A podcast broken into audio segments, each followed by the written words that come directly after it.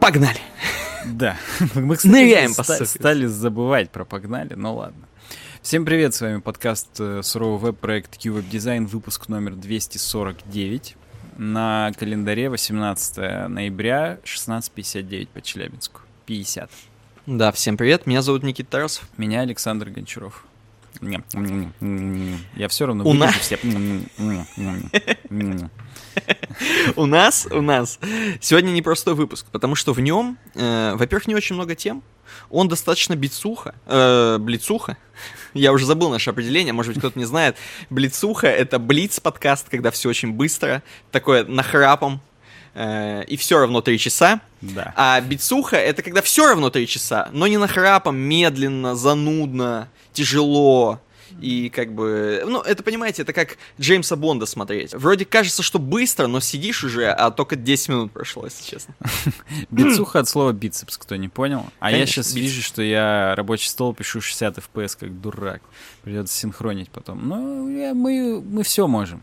Я могу и 120 на FPS записать. Что вы думали? Потом не получите, что ли, подкаст? Получите, получите. Все будет нормально. Но говно, как, как всегда. Ну, будем держать планку, да. Я хочу напомнить для тех, кто первый раз подключился, но имеет какие-то серьезные у нас планы. worksobaka.uwebdesign.ru Напишите сюда, если есть какие-то рекламные предложения, если просто есть какие-нибудь предложения интересные. Мы все рассмотрим обязательно. Л- можете писать просто свои отзывы о нашем подкасте. worksobaka.uwebdesign.ru Кстати, такие тоже иногда бывают. А есть кто через контактную форму на сайте все еще пишет. А был момент пару лет, э, пару месяцев назад, когда я все-таки сделал, чтобы она работала. У нас есть mail она- она всё-таки- сломался. Теперь всё-таки работает. работает. Да, да, да. Круть. Круть. Мы теперь сапожники с сапогами. Правда, скорее с туфельками, но с сапогами.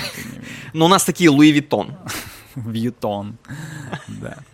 Круто. У нас сегодня, как Никита сказал, тем мало. Я вам прям сразу к делу. Их шесть. Как в лучших старых выпусках. Я, 40 я, минут, это как были. будто это кольт, я бы сказал, знаешь, такой шестизарядный. Ну, еще револьверт. Да. Потом-то Да. вроде в обойме 7, там 9 стало в разных этих вариантах. Да мне похрен. Короче, э, Согласен. кстати, я не знаю. Да. Ну, 6 это много где же 6. Че еще бывает 6? Ну, вот револьверы-то бывают 6. Бывают А бывают- дробовики многозарядные, которые тоже 6. Именно в них э, э, входит вот этих красных патрончиков, красных э, цилиндриков. А шестиступенчатая коробка передач бывает? Потому что у нас сейчас об этом следующая бывает, тема. конечно. И семиступенчатые бывают, и пяти. Ну вот. Вот мы сейчас... как в том анекдоте. Как ты, говорит, сломал уже третью коробку передач в автошколе за неделю? Ну как, говорит, разгоняюсь, как обычно. Сначала первая, потом вторая, потом третья, потом четвертая, потом пятая, а потом ракета.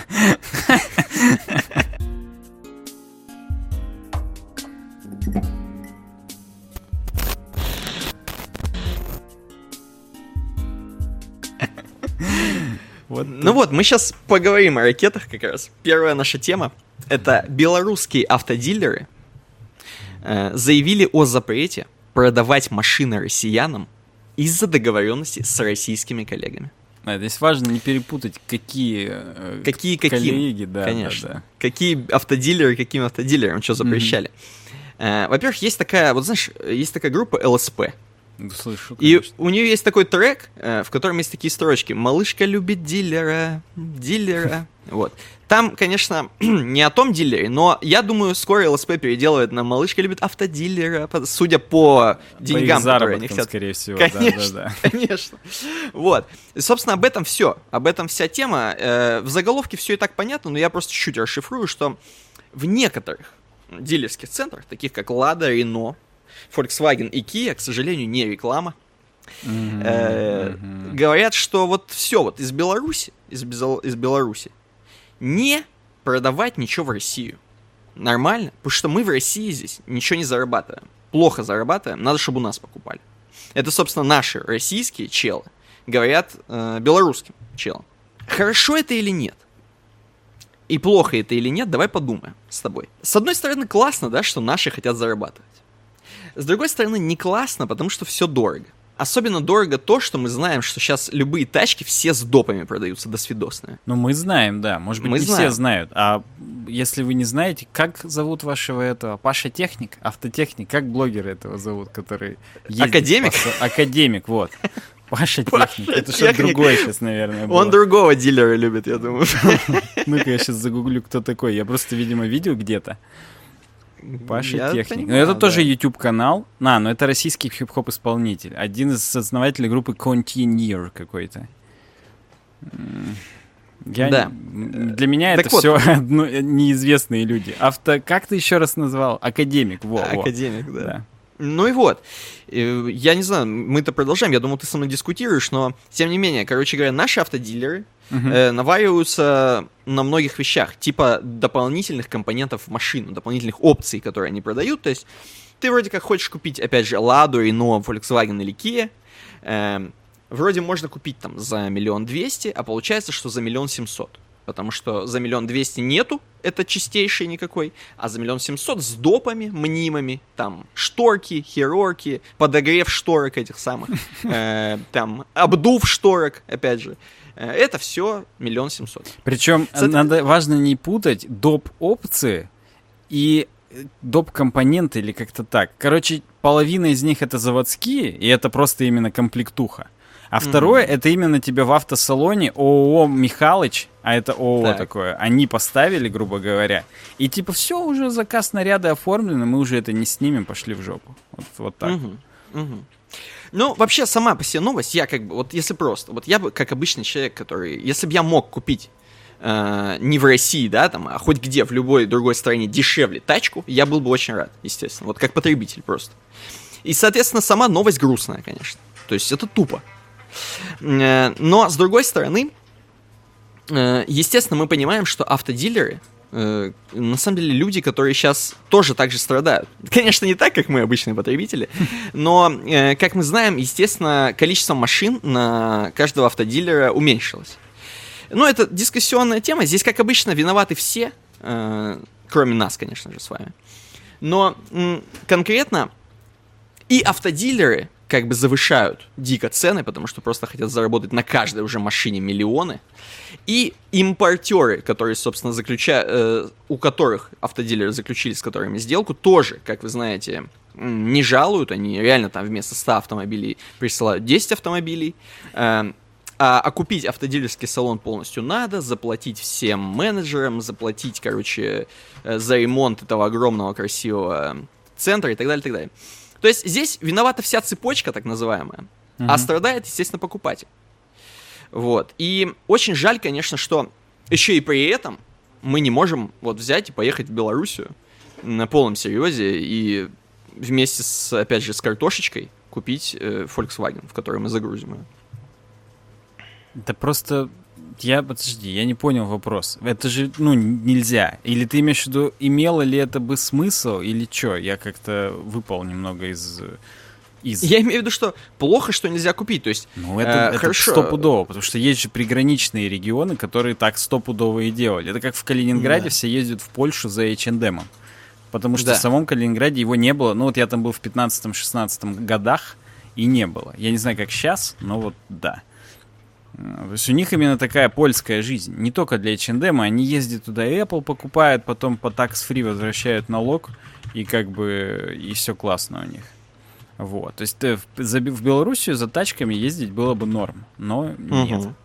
И нам это просто говорит о том, что возможно, возможно, как мы вчера в пришел с тобой говорили, типа-типа, этот дефицит, скорее всего, не случайный. Так, ну-ка, продолжай. А и- мысль. именно у нас сегодня выпуск для любителей шапочек из фольги. Поэтому кто владеет таковой, а, надевайте. Надевайте. Да, потому Да. что как будто бы это просто, ну, как бы под шумок ковида решили еще и вот на этом заработать. В принципе, такое постоянно бывает, типа, о, гречка будет в дефиците, килограмм 120 рублей. Потом через полгода она уже, ну не, ладно, полгода это плохо, потому что это, ну, уже типа новый там урожай. Через там 2-3 месяца она уже там 60 рублей за килограмм. А все уже пошли и накупили себе тысячу тонн, как в Томе и Джерри этой гречки. Мгм, мгм. И как бы да. То есть, ну, это такая тема, которая Зато успели производители гречки в этот момент навариться, и вряд ли у них э, в этот момент ангары были пустые, и амбары, как в Стронгхолде, мой, мой лорд. Они, наверное, были полные, они просто такие, ну давайте, будем, ну будем, все, созвонились, тасочку в жире передвинули, что э, осуществляем план план, я не знаю, З, З заработок. А вот теперь заговор тачек, что раз их попросили российские коллеги, то они типа uh-huh. специально, типа, ребят, давайте мы тут, короче, мутимся, а вы давайте не это, не участвуйте в этом просто. Не можете, не можете. Пусть у нас, суки, покупают с кучей допов и за дохрена. Нужен ли нам какой-то вывод еще делать? по белорусским автодилерам. То есть, мне кажется, здесь все с нами согласятся, кроме российских автодилеров, что э, плохо. Ну, просто плохо так делать. Ай-яй-яй, а-та-та. И мы и так тут все уже, короче, ну, умираем от цен на все. Да. Что еще и такая конкуренция тупорылая, ну, как бы... Что уж говорить, мы с тобой в одном чате состоим, в котором э, выяснили, что туалетная бумага подорожала примерно в два раза с первого, с января. С первого месяца в году, хотел я сказать.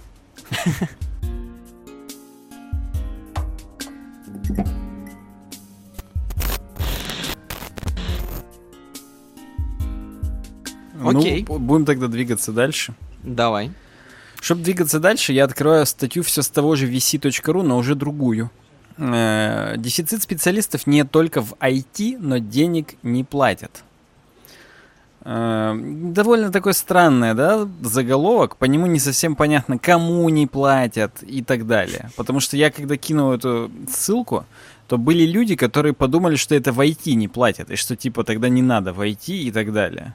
Угу. Вот, поэтому даже не знаю. Ты понял сразу? Ну, хотя ты-то умный. Поэтому... Дефицит специалистов не только в IT, но денег не платят. Это, видимо, там, где не в IT, вот, вот там не платят. Вот, правильно. Так, ну, ну это хорошо. как я Белли говорю, правильно, и хлопаю вот в ручке. Ну, мне тоже нужно одобрение, я согласен. Вот. И, короче говоря, были э, статьи по поводу роста зарплат в IT. Здесь, на этом же блоге, Светлана Петровичева нас э, сподвигает подписаться на нее, на них, я не знаю, на какую-то организацию представляет или саму себя – вот. Организацию Петровичей. Петровичевых. Они, она сказала подписываться сильно вообще, потому что именно будет следующая статья. Она будет рассказывать о, ну, типа там заговор, там, халатность и так далее. Поэтому возвращаем наши шапочки из фольги, если кто-то ее снял. А хотя вы-то не сняли, вы-то на слу... Это у нас с Никитой был небольшой перерыв в записи. Я снимал свою, чтобы не вспотела голова. Вот. А вы-то еще не снимали, поэтому продолжаем. Не снимайте. Э, смотрите, э, короче говоря, мы все с вами знаем, что кадры решают все. Кто это сказал? Ленин? Сталин? Рузвельт? Ну-ка. Кадры ты у меня спрашиваешь? Реша... Я у тебя, вдруг ты эрудит. Мне кажется, это Тарантино должен сказать, кадры решают все.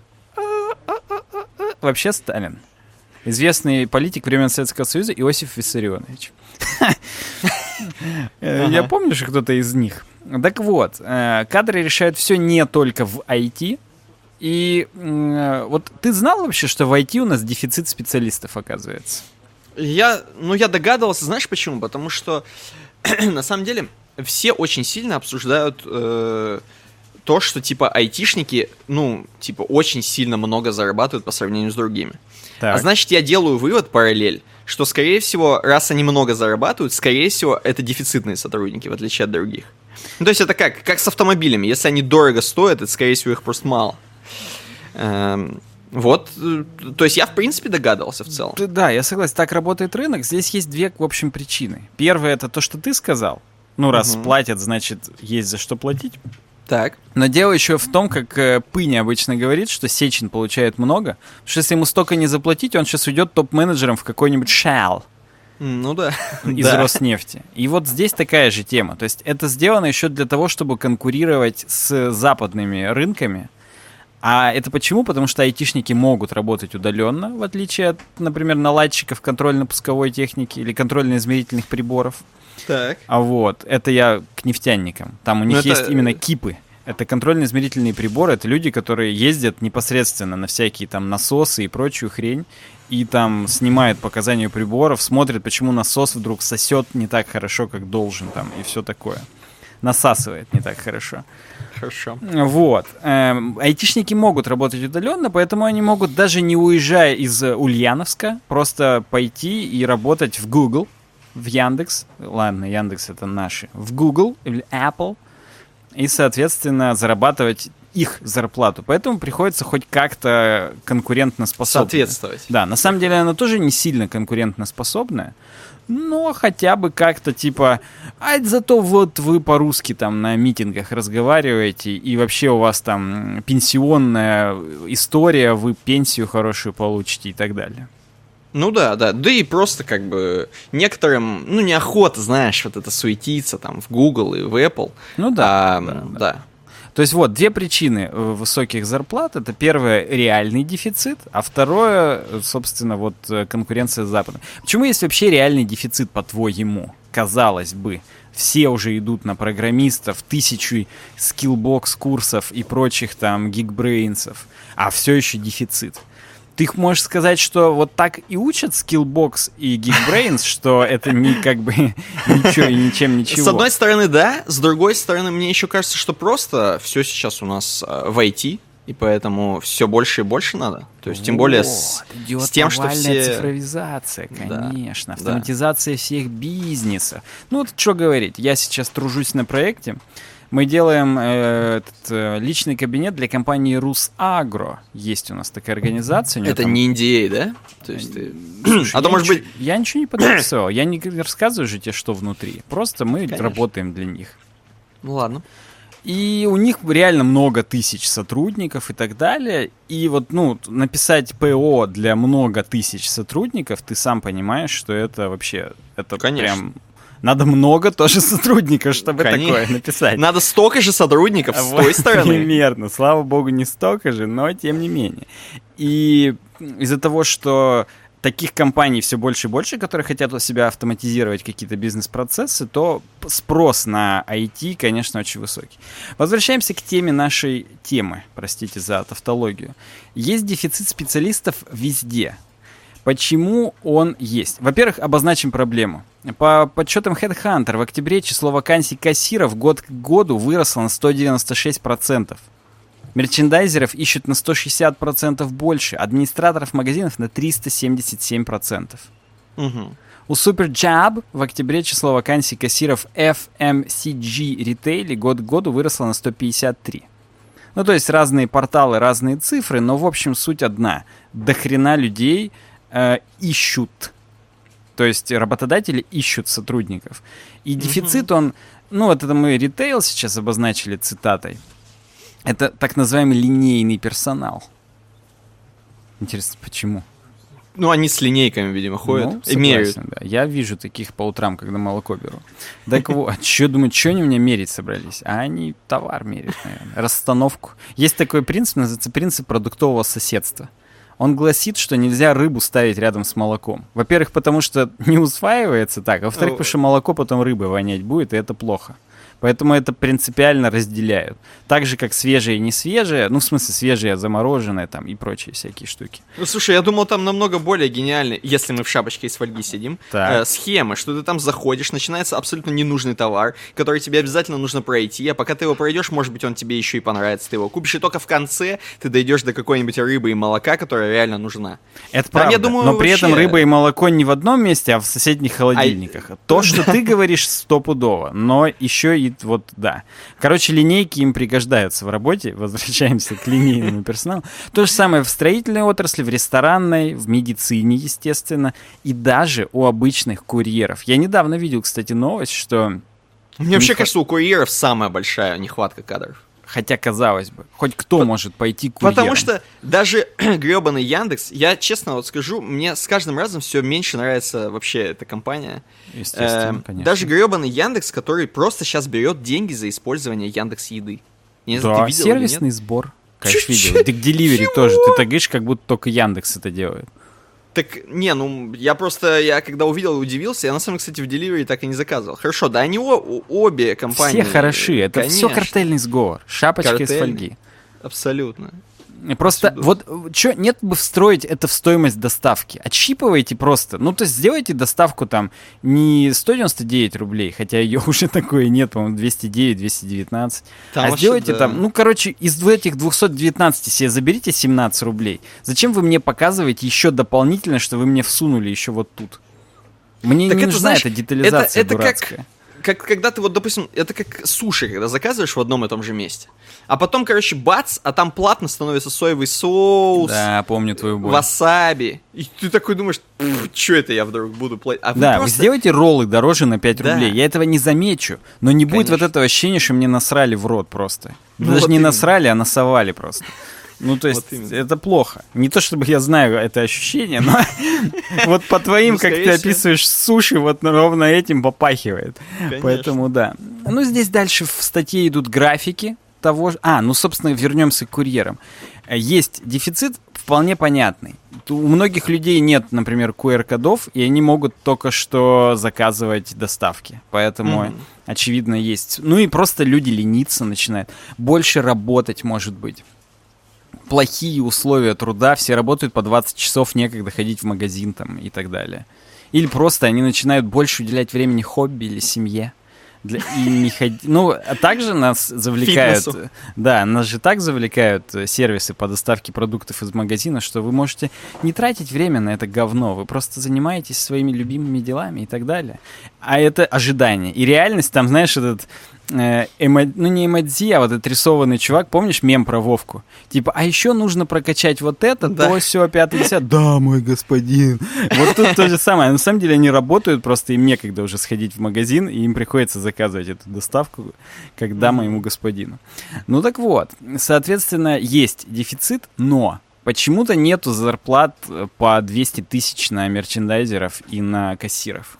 Хотя, казалось бы, ну, ритейлерам, во-первых, наверное, они не бедствуют. Сука, цены на молоко растут каждый день уже, по-моему. Уже не то, что на туалетку в два раза, а уже именно какие-то просто неадекватный бред.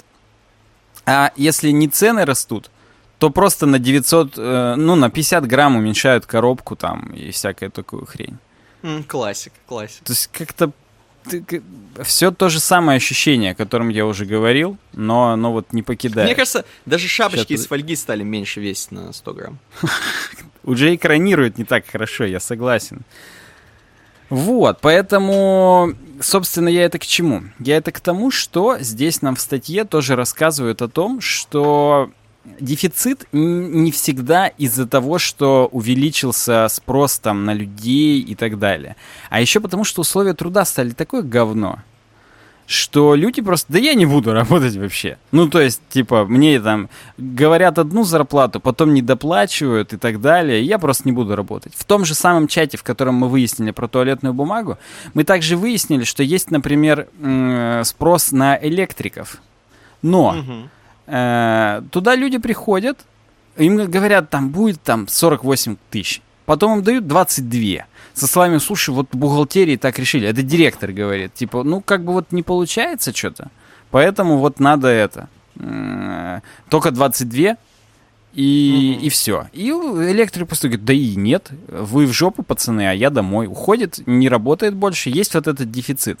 А за этот месяц, естественно, с него э, снимают много лута. Ну, короче говоря, за этот месяц он много работает для того, чтобы все делает. И то, что потом в организации 4 месяца нет электрика, да как бы и похрену. Уже вот этого выжили, он там что-то сделал и так далее. Вот. То есть, ну, здесь, э, если мы вернемся к статье, сухо написано, что причин для увольнения несколько.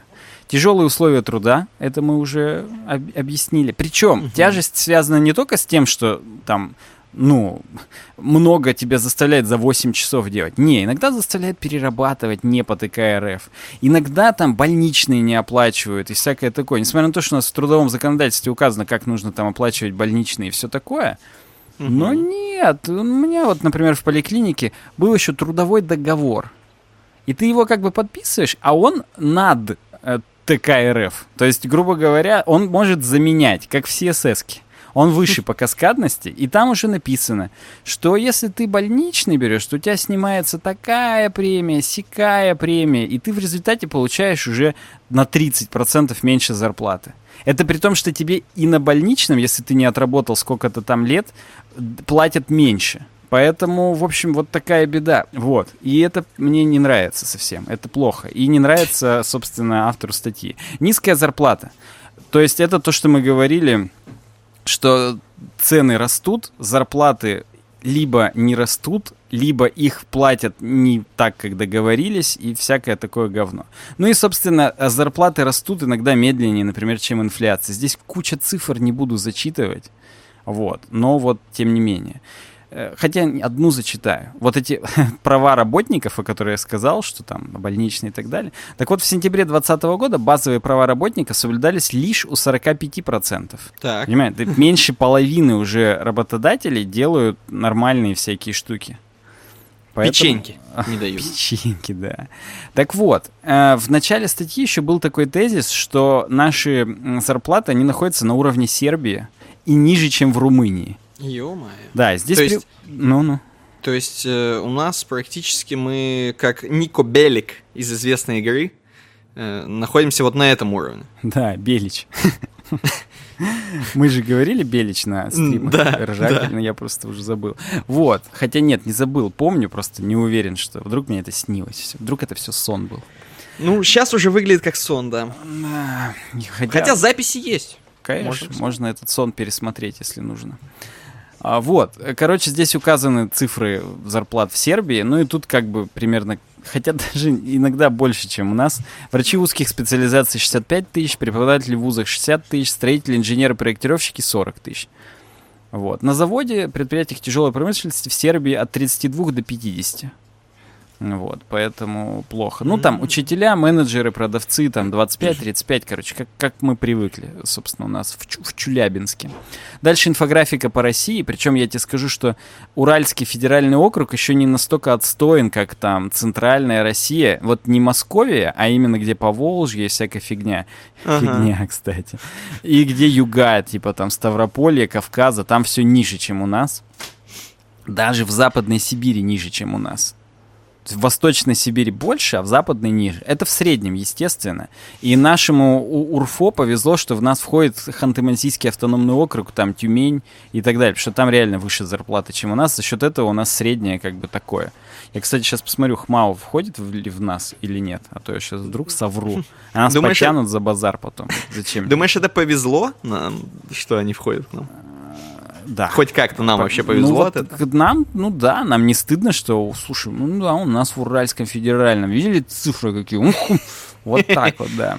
Смотрю, смотрю, смотрю. Ну давай, давай. Включен да? в состав Тюменской области. А Тюменская область у нас... Не Входит в состав включено. УРФО. Ну все, повезло нам. Тогда нам повезло, как Входит в состав ЕС.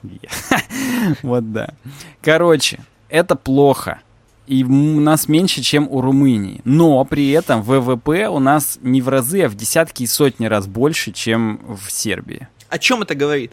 Это говорит, если кратко, ты ЛДР, то наши работодатели э, плохие. Так же, как и предыдущая статья, которая говорит, что наши автодилеры так себе. Да. Наши работодатели от них, слушай, недалеко ушли. Возможно, потому что это одни и те же люди примерно. Вот. То есть тут рассказано, Блин. какой у нас большой профицит внешней торговли, что у нас страна зашибает на самом деле до хрена. Вот. Потом рассказывают дальше опыт СССР, между прочим. Ну, как бы мы же правоприемники их мы а, левоприемники. И это, естественно, тоже, да. И купюроприемники. Так вот, э, э, было плохое всякое, что в колхозах забирали паспорта, платили ноль там и так далее. Но так. потом вдруг собрались такие и решили, блин, так жить нельзя. И сейчас я тебе скажу, где, в какой момент собрались. В 91 году. Нет, в 66 году. 18 мая 66 ввели, короче говоря, такую штуку, постановление было ЦК КПСС, о повышении материальной заинтересованности колхозников в развитии общественного производства. И вот в тот момент стали зашибать. Когда у меня батя получал там 200 с чем-то рубасов на заводе, и это было топ. Э, механизатор мог зарабатывать и 350, и 40, 450. То есть это, это прям круто, и было 100 тысяч миллионов всяких надбавок за переезды во всякое говно, типа там целины, не целины, там дальних этих и так далее. Там сразу вот, например, если мы про Сахалин, всякое говно это Сахалин.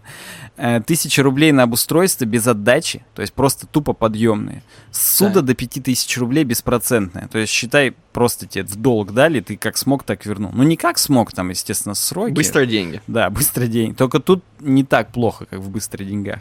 Э, приусадебный участок 50 соток. Ты просто представь себе, сколько 50 соток. Вот сколько твой сад соток? Я понимаю, да, что ну, не к тебе 0, вопрос. Ну, допустим, 4. Выглядит как 4. Ну да.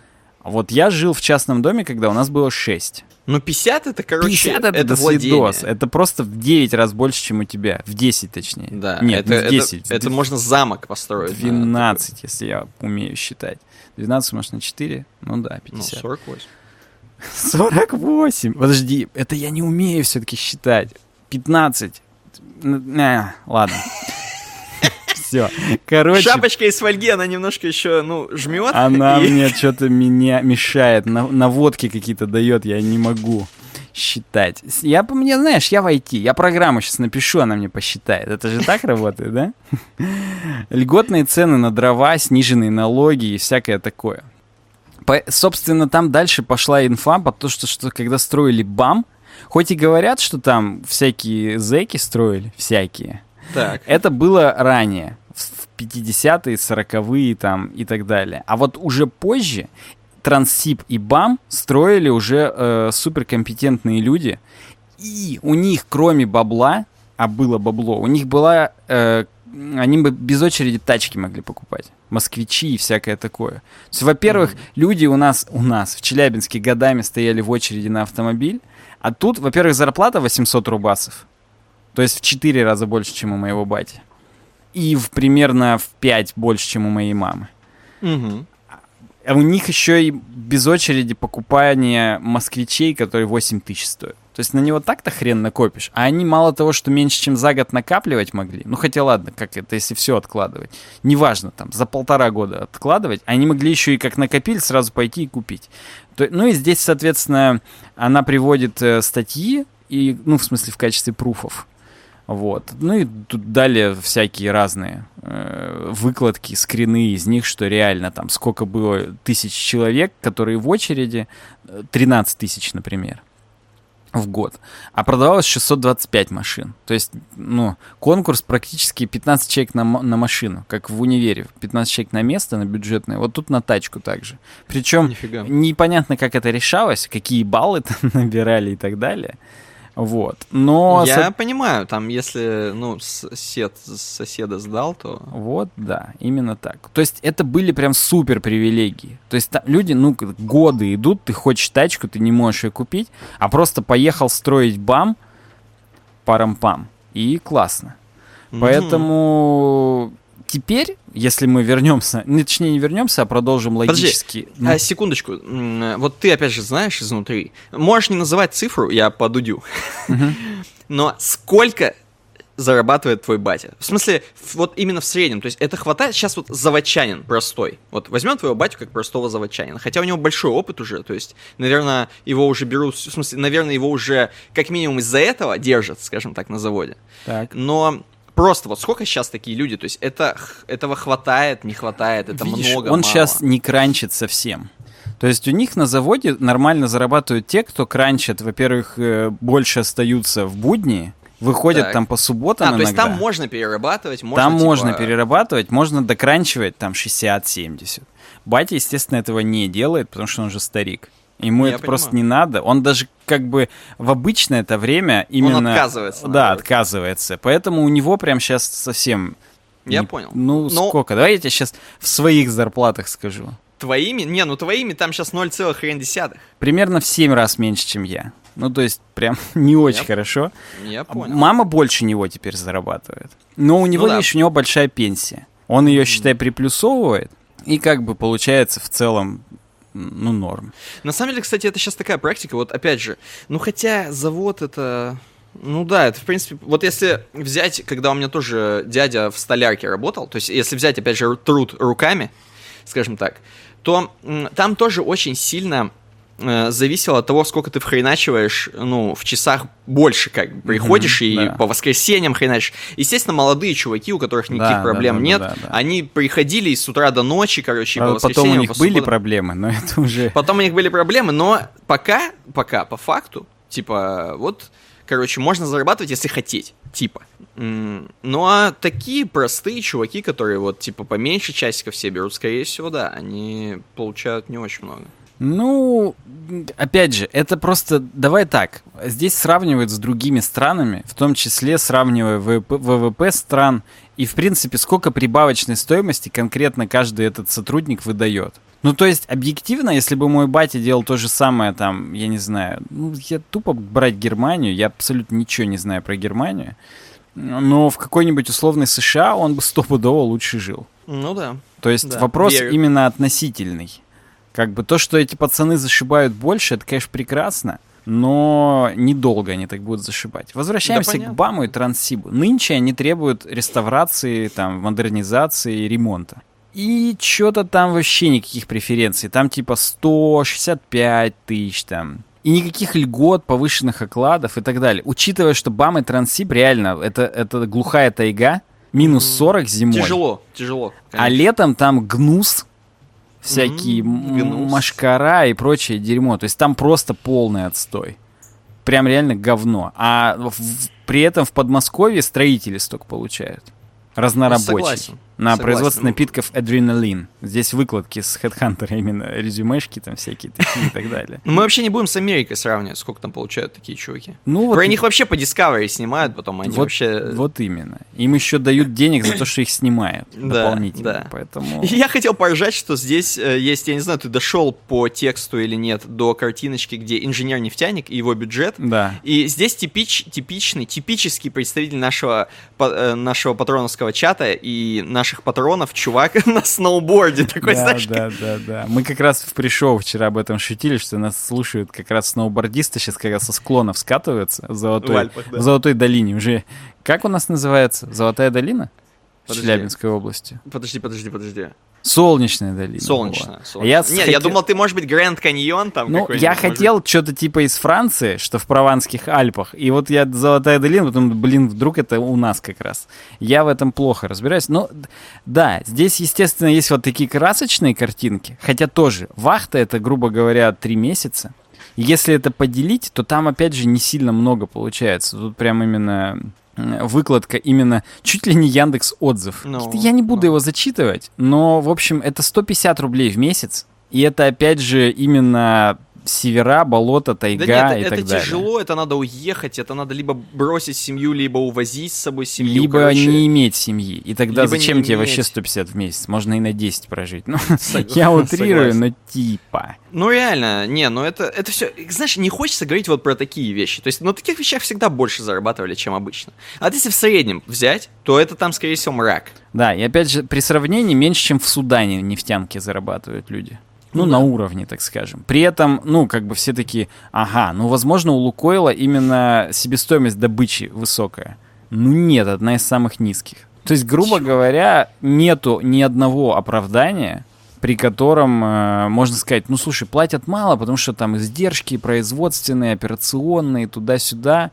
Вот нет. Мгм. И есть, короче, говоря, а, ну, спрашивают, может быть, эффективность труда низкая? Ну, типа, тупые люди не умеют ничего, русские, фу. Но нет, оказывается, это все измеряется вполне конкретными метриками. И, например, в том же Китае два с половиной раза ниже производительность. А получает Мгм. он столько же. Мгм. То есть нам в среднем в два с половиной раза не нам и нам нашим соотечественникам не доплачивают в среднем два с половиной раза. Это только в сравнении с Китаем, грубо говоря. Поэтому причина не в лени и безалаберности отечественных рабочих, а в крепких хозяйственниках. Кавычка. в грамотных менеджерах ты Да, да, да, да, да. Вот, при этом э, есть и ну как, я не могу сказать плюсик, я могу сказать свет в конце тоннеля. Есть э, иностранные компании, которые работают на территории России. О. Э, Цитируют, между прочим, человека с звучной фамилией Геннадий Шмаль. Это наш президент. Подожди. Так. Это он на каких? Где он это работает? Он Я президент. Союза нефтегазопромышленников России. Хорошо. Так вот, есть ком- несколько компаний. Например, американская компания Baker Hodges Три года назад открыл в Тюмени завод по производству нефтепогружного кабеля. Это Шмаль говорит? Да, это Шмаль говорит. Приводит выкладки, так сказать. Вот. Есть также компания Шламбургер, 12 тысяч сотрудников в России. Шмальбургер.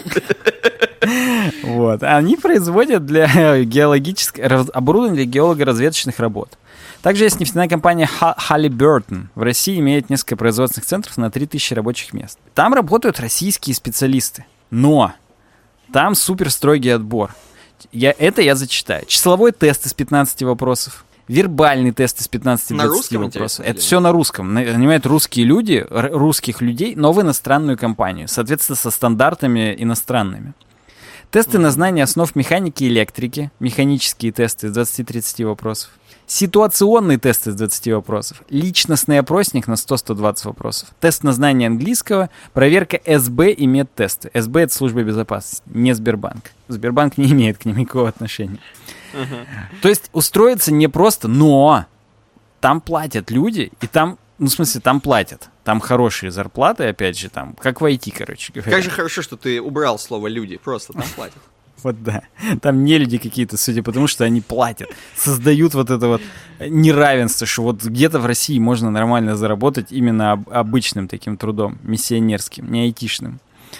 Вот. Также у сотрудников есть льготы. Здравоохранение, ранний выход на пенсию, стимулирование успеваемости, поддержка при переезде, страхование, другие рыночные компенсационные выплаты. Например, бесплатный проезд, проживание, питание, спецодежда, обувь, страховки, обязательные и дополнительные отпуска, занятия фитнесом.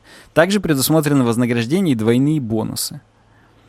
То есть тут прям много плюшек, и как бы сразу показывает, что вот что-то где-то сразу находятся русские люди, которые умеют работать, которых как бы, ну, которые проходят все эти тесты, соответственно, которые там, ну, тупо компетентные люди. Сразу вдруг внезапно выясняется, что если платить, то сразу находятся и компетентные люди, и они ничего не воруют там себе домой и так далее, потому что им есть что терять. У них есть вот эти все преференции, ради которых они такие, а смысл? Ну, то есть, мне и тут как бы нормально, и хорошо, и да. Мгм. Так, кстати, по поводу роста. А, Здесь пишут о том, что... Сергей? Да, и Дмитрия Нагиева. Видел новую рекламу с Нагиевым из МТС? Нет, а что там? А там, короче, он раньше в э, МТС снимался с Марией Горбань или Горбань, я не знаю, актриса у нас такая. Ну-ну-ну-ну-ну. Вот. И они типа пары были. А теперь новая реклама вышла, что Нагиев теперь с Ивлеевой в магазине идут, они там типа выбирают. И там хоп, и она такие, встречает Горбань, и та такая, что теперь с этой кэшбэк копишь? И там именно шутка, что у МТС банка новая карточка вышла. И что типа старая карточка уже отстой по условиям, а вот в новой там новые кэшбэки и все классно. И там именно на двойных смыслах реклама достаточно остроумно. Это, конечно, тупо, что мне нравятся рекламы какие-то, но тут реально Еще и смешно. с Нагиевым, еще и МТС. Вот. Но это, кстати, к сожалению, не интеграция. Вот. Просто реально забавно. Хорошая реклама. Мне понравилось. Ну, Блин, Э, я теперь на на Ютубе найду специально. Даже не буду ждать, пока она мне появится. Потому что мне появляется только эм, руки за грейбуки, вот такое. Не, ну ты понимаешь, где тебе появляется? Я-то, видишь, с передачи про животных смотрю иногда. И там по телеку. А, и типа, там мне про Нагиева, я понял. Да, ну да, да. Хорошо. На Ютубе я всю рекламу пропускаю, вообще всю, просто всю. Кроме одной, про пазлы деревянные, которую я тебе скинул. Это единственная реклама за все время на Ютубе мое, которую я реально кликнул, прошел по ссылке, посмотрел и такой, да, когда будет нужда в деревянных пазлах, я пойду у них и куплю. Не, это прикольно было. У меня, видишь, к сожалению, AdBlock, и он реально блокирует вообще всю рекламу на Ютубе. Знаю, Но где-то я... А где я тогда у тебя руки её. за гребуки по- попадают? Где-то я ее вижу, чуть ли не в Инстаграме. Вот где-то она была у меня. Кстати, могу так сказать. Мне тут эм, двоюродная сестра Алина говорит, блин, Саша, мы поставили AdBlock, но все равно есть реклама, когда ролики смотрим. Я такой, как? Ну нереально же. И знаешь, где она есть? Где не вырезает AdBlock? Даже AdBlock Ну-ка. Plus. AdBlock Plus. В Яндекс Видео. Ой, Именно если... Они нашли, что смотреть. А это, понимаешь, Яндекс Видео это агрегатор. Он не только на ты трубе ищет, а еще на всяком говне. Я не знаю, Да кстати, и на а каком. нахрен это говно. А, он? ВК-видео тоже ищет, кстати, да. Просто есть вещи, которые на Ютубе уже забанены, типа серии сериалов каких-то там. А на ВК они есть. И иногда они даже на ВК в закрытых группах лежат, типа там группа сериала Филы там и так далее, специально не закрытые, чтобы их не забанили. Но Яндекс Видео по ним ищет. И поэтому люди смотрят видео через Яндекс Видео, но на него не работает AdBlock Plus. И там полные руки загребуки тебе по самое не хочу, если вдруг ты попался. Интересно, прикольно, прикольно. Я, знаешь, я теперь больше делаю паузы специально, чтобы вдруг ты что-то смешное скажешь. Мы в pre-show это обсуждали, что скайп у меня схавывает Никитины мелкие какие-то ремарки, если вдруг я сильно громко говорю, а Никита типа тише, его скайп просто мьютит практически, чтобы не от, от меня не отрывались, как будто мы в конференции какой-то и как бы я перекрикиваю тупо. А я реально, у меня, ну, скайп мьютит, и я теперь делаю паузу, вдруг Никита что-то скажет, чтобы до меня докатилось это. Хорошо. У меня просто это вынуждает такая пауза, э, что мне хочется что-нибудь базарить, какое-нибудь говно. Ну, мы сейчас пристроимся, примостимся. Короче, если мы вернемся к IT, то, э, как выяснилось, цифры короче, Хабр Карьера, например, занижает. Хабр Карьера сказал, что рост всего 6,2% по зарплатам. Но если просто тупо сравнить именно в каждую компанию, проваливаться и заходить, то 20-30% доходит именно. Вот. То есть mm-hmm. в IT еще и растут зарплаты. Но рост, даже с учетом того, что там большие зарплаты, рост все равно больше, чем в других отраслях. То есть в ритейле наибольший всего 11%. Вот. Ну, это мы про медианные говорим. Вот я, кстати, не силен в этом деле. Сразу видно гуманитарий. Есть средняя зарплата, а есть медианная. Вот средняя, угу. она именно не очень достоверно считает. Ну, типа там, если есть 10 олигархов, то сразу средняя супер большая. А вот медианная, даже если есть 10 олигархов, все равно более-менее реальная. Как это происходит, не знаю. Напишите в комментариях, если подожди, вы Подожди, подожди, я должен вспомнить, я должен вспомнить. Потому что Средняя это ты все сложишь и поделишь. Ну, да, медианная. Вот. А медианная, она как бы э, берет вот две крайние точечки, крайние, и между ними посерединочку, в серединочку выкалывает. То есть, э, и у тебя получается медианная. По-моему, так. То есть у тебя, если э, так ты, ты все сложил и поделил, и получилось бы дохренища, а так ты как бы, если две крайние точки возьмешь и серединочку, то у тебя будет вот четенько. Как-то вот нужны я, я нужны помню. примеры. Я... Подожди, угу. а давай просто, я в гугле напишу медиана. Давай. И да не, я оно... помню, какая медиана. Это у треугольника линия, которая ведет. Но она ведет именно, нужно построить катет-катет гипотенузу, и с точки соприкосновения катетов опустить линию на гипотенузу, и она ни хрена не в центр попадет. Она попадет именно ближе к короткому катету. Но как mm-hmm. это к зарплатам применить знания, я не знаю. Походу, нам с тобой не работать в Шмальбургере. Если честно. Ну, слушай, можно подготовиться. Если там платят, и тем более там такие э, хорошее качество труда, то я готов э, подтянуть школьный курс э, ну, геометрии. В целом, есть ради чего, согласен. согласен. Это вам, всем остальным работодателям на заметку. Будете платить, люди сразу Мы начнут в галстучках приходить на работу, не воровать, не врать и работать да. как следует. Высокую эффективность показывать, высокую компетенцию, ответственность. Короче говоря, и потерь не будет у вас. Потому что любая текучесть кадров — это потери, это досвидос. Вот, короче говоря, это... Здесь пишут, что полный отстой. Что в итоге? В стране дефицит рабочих рук, специалистов везде, не только в IT. Люди выходят на пенсию, а новых нет. А, точно, здесь красные линии по всей статье еще указывают, что очень много людей уходят на пенсию, квалифицированных специалистов, а новых нет, потому что никто не идет учиться, потому что а смысл? Можно просто курьером пойти или таксистом. И как бы, ну, вот это вот именно набор, количество компетентных людей, оно сильно уменьшается, и общая компетентность по больнице снижается, просто из-за того, что а смысл? Чтобы там меня также обманывали, а я при этом 6 лет учился, да? Ну вот если ну, про да, медицину это, говорить. Это, то есть, ну, это тупо. Это тупо, да. Вот. Согласен. И второй тезис. Платят в IT, потому что у нас есть возможность работать на Запад и уехать туда же. А у подавляющего большинства населения нет такой возможности. Кассир или монтер никому не нужен во Франции. Нужны, конечно, но это, это как бы уже сильно сложнее туда уехать, переехать, там пригодится. Ну, конечно, конечно. Вот. Поэтому все эти разговоры про то, что рост зарплат в подставьте индустрию опасен, это ширма. На рынке дефицит, а отсутствие необходимого повышения оправдывается чем угодно. За дефицит надо платить и повышать зарплаты, что и происходит в IT. Однако этого не происходит для всех остальных индустрий, сфер и профессий. Почему? Потому что рост искусственно сдерживается. А вот кем и как это делается, мы расскажем в следующей статье. Подписывайтесь, там будет самая мякотка. Вот так вот. самая мякотка у нас в подкасте, если честно. Вот, да. У нас тут прям вода, я бы сказал. Это как про ролики лекарка. Я не могу, это самое смешное. Вот и напился. Посмотрел ролик и напился. Вот здесь то же самое.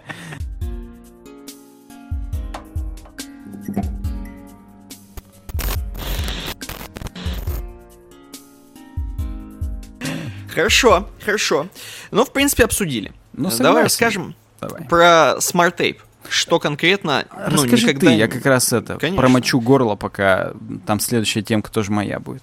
Да, вот как раз Smart Tape это то, что за что не стыдно платить, как зарплату, и что вообще, в принципе, нужно всем людям, Почему? Потому что, как мы выяснили в этом подкасте, очень сильно все переходит в цифру.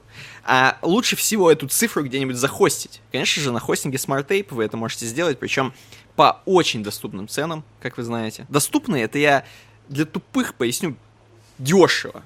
Да. Потому что для тех, я помню... кто уже не учится, а только курьерами работают и да. таксистами. Простите. Потому нас. что Саня меня залоханил еще в одном из э, начальных подкастов, когда мы начали пиарить э, Smart Tape.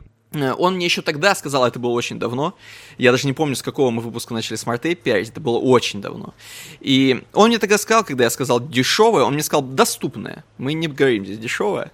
Вот. Вот я да сейчас дешевое, потому что у него негативный смысл несет. Ну, конечно. Есть, как... А сейчас уже позитивный. Дешевый Tape.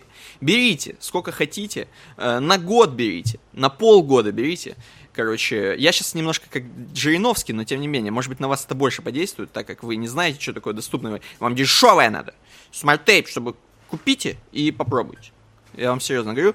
И можете это сделать по реферальной ссылке, э, которая у нас есть, uwebdesign.ru slash smartape у нас на сайте. Возьмите рефералочку.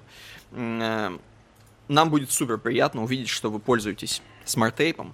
Тем более, что, опять же, как я и говорю, надо где-то полигон устраивать, надо на чем-то тренироваться, VPS-ки э, пробовать, поднимать, заходить через Ботов гидбаш. хостить банально. Да, конечно, ботов хостить, опять же. Поэтому это все можно сделать на SmartApe. Попробуйте. Я, я вам рекомендую. Да, раньше приходилось, когда телега была заблочена в Рунете, приходилось хостить ботов где-нибудь там непонятно где у конкурентов, а теперь можно вернуться в лоно SmartApe и хостить здесь, и будет сверхбыстро и сверхдоступно. Чуть не сказал да. сверхдешево. Ужас. А вообще, я вам так скажу еще. Светлана Петровича у вас в паре. У вас на 20% растут зарплаты. А цены на SmartApe не растут на 20%. Вам это на 20% доступнее стало, чем в том году уже. Поэтому Кстати, все да. ныряем по ссылке в описании и заказываем с да. тестовыми периодами.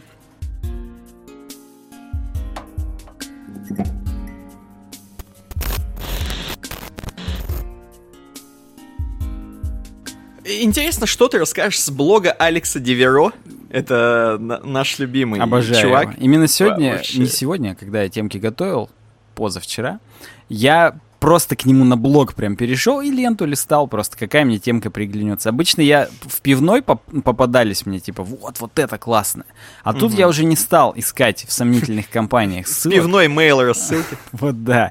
Я именно думаю, а я сам пойду. Я способен сам сделать выводы и взять то, что мне нравится. На самом деле, просто в пивной слишком сложную темку дали, и она не входила, так сказать, в наш вот этот э, шапочка-фольговый подкаст. Я такой, ну, хорошо, надо лайтуху. Пошел и сам добывал лайтуху. Это лайтуха, да, сейчас будет? Это лайтуха, ну что, семь практик, как называть переменные хорошо. Ну что это? Мы это ну, повторение мать учения, классическое. Согласен. Ну, это даже что-то как-то я вот чувствую, и прям прикольно должно быть. А, у нас нет другого прикольно, но не сложно. Это мякотка. Да, да.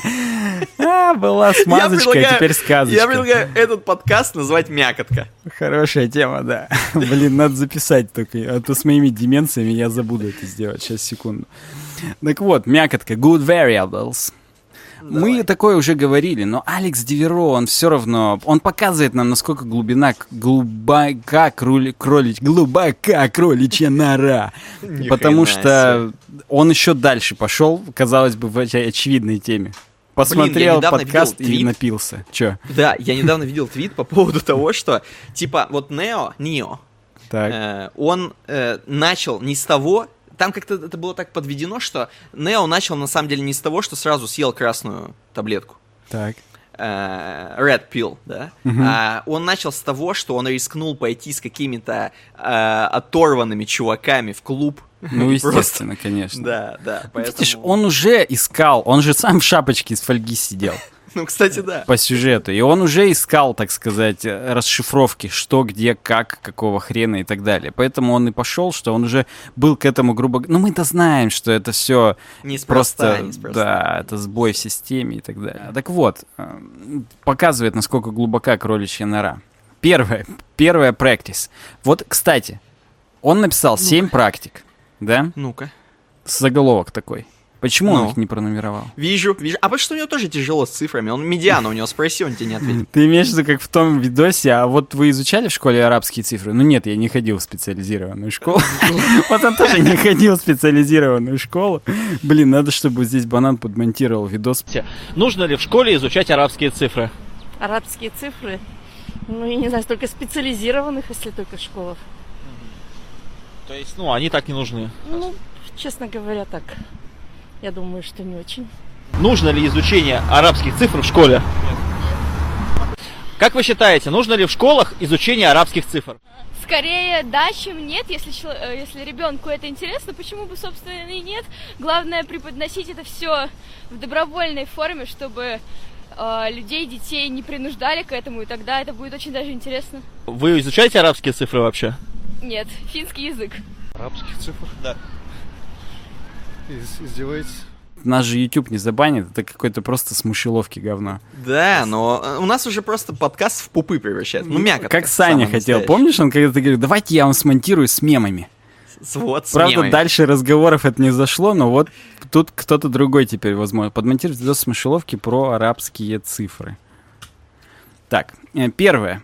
Use meaningful and self-explanatory variable names. Короче, как переменную назовешь, так она и поплывет.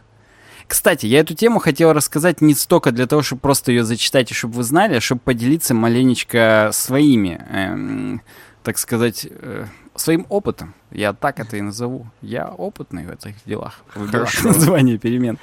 Потому что есть некие, кроме вот очевидных вещей, типа там, э, переменные должны называться так, чтобы ты прочитал переменную и уже знал, про что она. Звучит Ну, это супер очевидно. очевидно. То есть, например, называть переменную FLB это полный отстой. А называть файл with bills это норм. Ты сразу читаешь переменную и знаешь, что это файл, мать его, со счетами. Пора платить по счетам. Так же самое CDT. Current date звучит лучше. CY, current year. Ну и, короче, и так далее. Это понятно. Но Мгм. дело ведь не только в этом. Дело еще в том, что... А, ну, он еще пишет, что э, еще и будет Ctrl-F проще.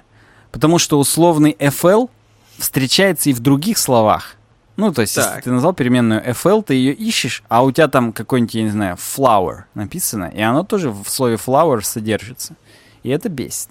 Бесит. Вот. Поэтому я могу сказать еще, нужно в командах договариваться. У нас вот есть разные всякие переменные, э, геттеры, которые ты пишешь, и это по факту типа компьютерное значение. То есть ты к нему обращаешься как к переменной, но по факту оно, э, грубо говоря, как будто метод, который что-то возвращает. Ну или даже название самих методов. И мы в команде договорились всегда, что если мы что-то грузим с бэка, то такие методы начинаются со слова load, типа загрузить. Это именно что из внешнего, откуда-то говна.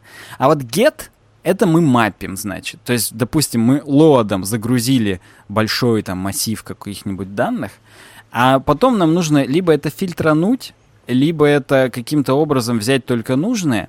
И такой у нас геттер будет с гетта начинаться, типа там get какие-то, ну там load files, например, метод, а геттер get там какие-нибудь, я не знаю, текст files. И, соответственно, мы всегда видим по названию, что load — это опишный метод, скорее всего, get — это getter, Ну и так далее. То есть можно договариваться у себя в команде именно Потому что когда это вот ладно здесь, просто там current year, date и так далее, то есть 8 переменных, да? А когда их уже не 8, а 108, то уже вот э, нужно закладывать пасхалочки уже в само название, потому что просто типа там available months, что это, кого это, доступные месяца, доступные кому, где, когда, как. Уже приходится выдумывать. Очень часто приходят данные с бэка, опять же, или мы их уже смапили, когда они пришли с бэка, и они нам нужны в первозданном бэковом виде, типа там массив объектов там, или объект массивов, или mm-hmm. еще что-то. А потом хоп, и у нас есть компонент select, например. Компонент Select это всегда pain in the ass. Почему? Потому что чаще всего мы, нам прилетает массив файлов, например, с бэка, и мы, чтобы прикрепить файлы к какой-то записи, отправляем уже массив только айдишников. Не весь массив файлов, а только айдишники этих файлов. Так вот, мы в селекте указываем, что возвращая нам проб ID, а, соответственно, показывать в самом селекте надо тоже не весь файл, не ID файла, а имя. И мы поговорим, что э, в select прилетают объекты, возвращаем мы ID, показываем name. И иногда, иногда, например, name у нас, за, за, э, господи, есть user. У него отдельные поля. First name, last name, патронимик, да, фамилия, имя, отчество. А дисплеить нам надо прям name. И когда мы мапим инфу для селекта, вот у нас в команде такое правило, мы всегда начинаем такие мапперы с display. Типа display available там month, months. Угу. И когда мы видим дисплей, это значит, ага, это потом будет в какой-то селект на форме подставлено и так далее. То есть вот такие вот лайфхаки, которые вы внутри команды договорились, это тоже подходит к self explanatory meaningful variable names, но только уже выше, чем просто там current date написать и так далее. Да насрал. Ну, то очевидно, что моменты, в которых нужно настолько просто указывать, они есть. Но, тем не менее, сложные проекты, они сложнее, чем просто current date. И вот такие штуки тоже вы, когда у вас... А мы вот, например, с нашей нынешней командой больше трех лет уже вместе работаем втроем с пацанами. Ну, иногда вчетвером там, иногда кто-то еще есть. Но вот наш костяк, мы вот об этом, обо всем уже договорились, и у нас продуктивность такая, что хоть в шмальбургер иди. Потому что прям круто.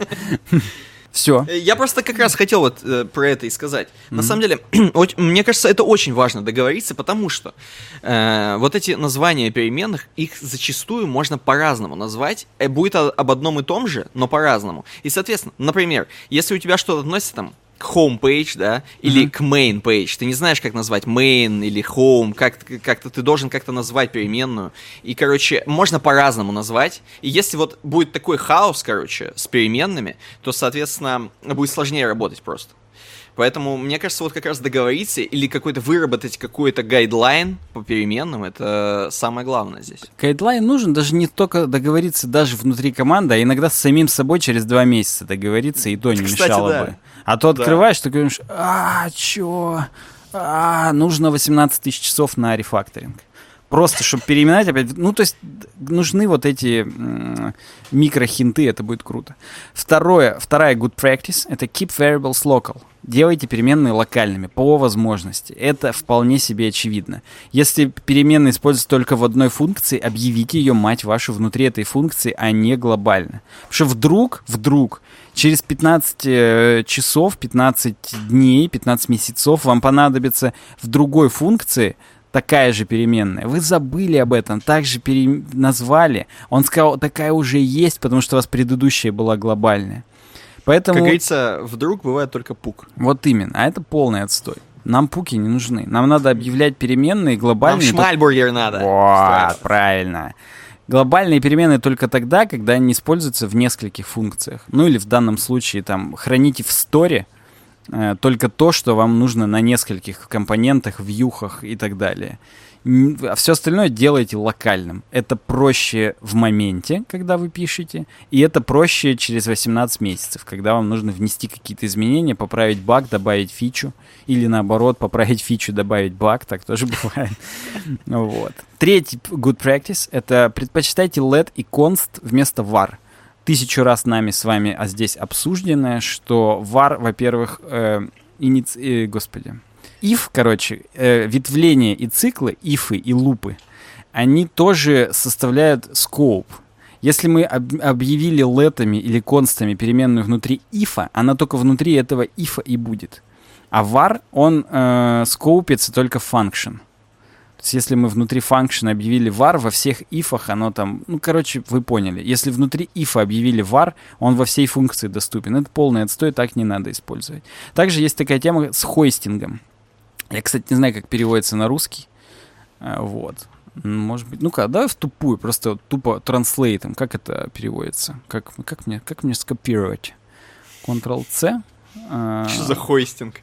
Ну, вот Это когда панки придумывают хостинг или что? почти. Ну, подъемник хост, подъем. Да? Подъем. Нифига. Не знал. Ну вот, короче, подъем переменных.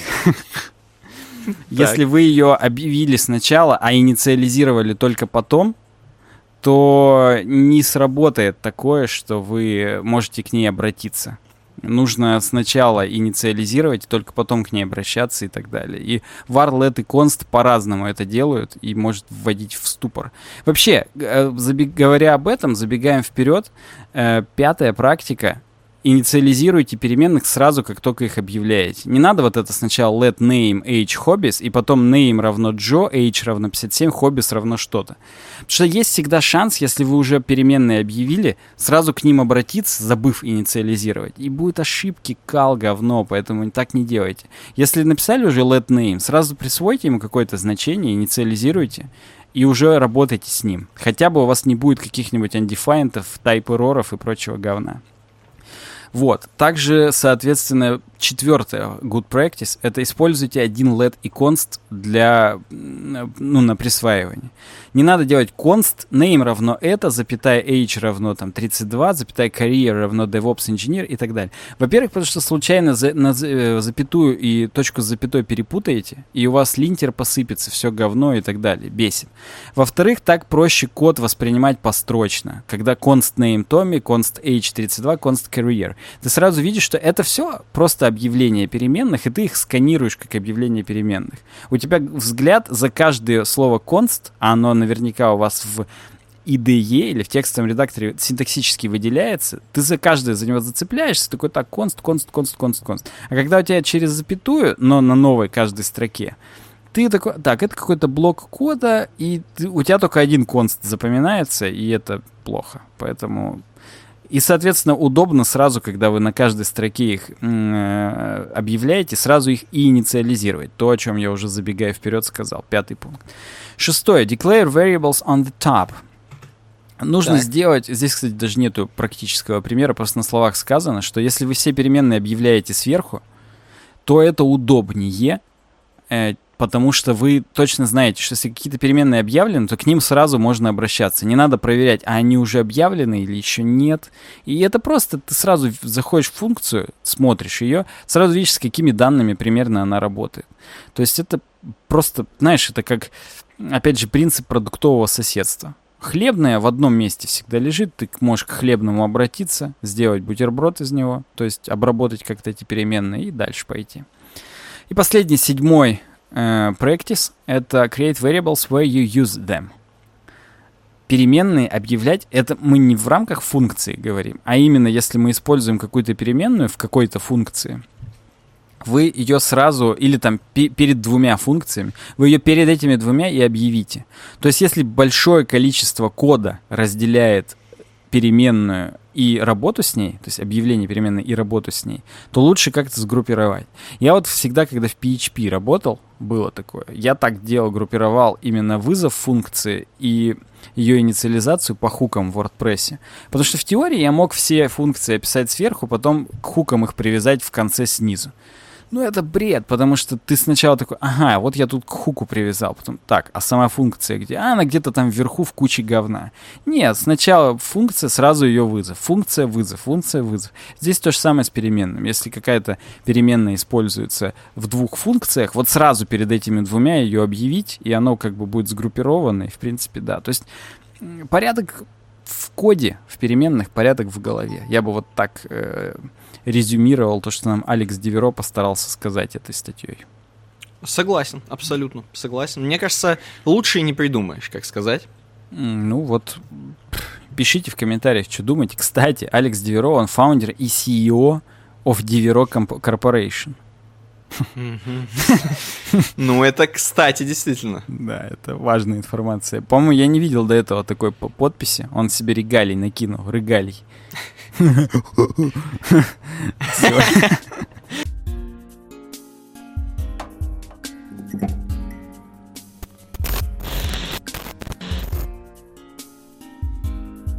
Ладно, пойдем к следующей теме, которая называется «Дефицит электронных компонентов все сильнее бьет по рынку ПК и ноутбуков». Я, кстати, вот кроме твоей первой темки, вот эту и твою последнюю я сам не читал. Я сейчас буду сильно внимательно и интересно слушать.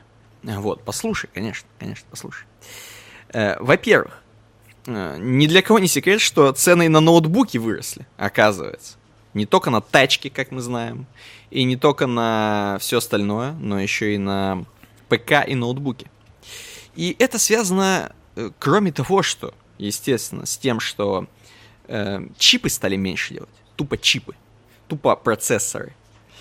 Вот. Но еще и, забегая вперед, вообще все комплектующие ПК и ноутбуков. Начиная от портов каких-то маленьких, каких-то что, что там, все составляющее ноутбука, например. Если ПК еще мы понимаем, что его нужно собрать и так далее, то в ноутбуке, например, без Bluetooth порта вы не можете продать ноутбук. Но это тупо. Согласитесь, в современном мире в 21 веке. Ну, Apple уже продавали. А, Вот поэтому, видимо, и продавали. Или там, опять же, без э, Type-C разъемов уже не можете продать. И, а это все должно быть. А не только на чипы, да, там, на процессоры или там еще на что-то. А вот и на такое, на такое сейчас э, реально м, дефицит. Ужас какой. Да, то есть мы видим э, проблему в этом. А еще кроме этого, кроме этого, дефицит э, коснулся не только даже вот, ну, компьютеров настольных и ноутов, но и, например, даже Raspberry Pi и то, и то стали дороже, короче, и цена увеличилась, и, в общем, их стало меньше, соответственно. И это тоже звоночки. Raspberry Pi нахрен кому не нужны? Ну, для, конечно, энтузиастов, но тем Да не не, менее. я уверен, есть уже под ключ какие-нибудь там, если мы про Германию опять говорим, какой-нибудь Дрезден умный дом Corporation, который пригота- при- предлагает для людей конечных готовые решения, типа под ключ умный дом, но они тупо завязаны на Raspberry Pi. И, соответственно, у них тоже увеличиваются цены, потому что Raspberry Pi растет. То есть, как бы, Да, да. Это у нас в Челябинске на них насрать. Их, у нас в Челябинске, наверное, их пять у людей. Самая главная проблема еще стала то, что э, реально заработать э, получается у вендоров только на дорогих ноутах, да, или на дорогих каких-то железках. А дешевые железки, соответственно, ну, как бы на них не заработаешь. И еще их очень быстро скупают все, соответственно. Типа, например, хромбуки, которые нахрен раньше никому не всрали, сейчас все скупают жестко. Э, Поэтому э, сейчас для вендоров, э, как бы для Apple, например, круче делать дорогие железки. Там, супер макбуки, супер дорогие. Они и так не очень дешевые, как мы знаем. Вот. Но еще дороже, еще дороже, соответственно, потому что на этом можно заработать реально. На этом можно навариться. А если поставлять какие-то дешманские, которые будут всем доступны, народу доступны, то на этом как бы какие-то копейки считать не имеет смысла просто большим компаниям которые, соответственно, и делают комплектующие. Это все ведет нас к тому, что удорожание цен, естественно, потому что железо выпускается супер крутое, какое-то навороченное, со всеми портами, которые, естественно, долго шли, долго делались, все это дороже, дороже, дороже.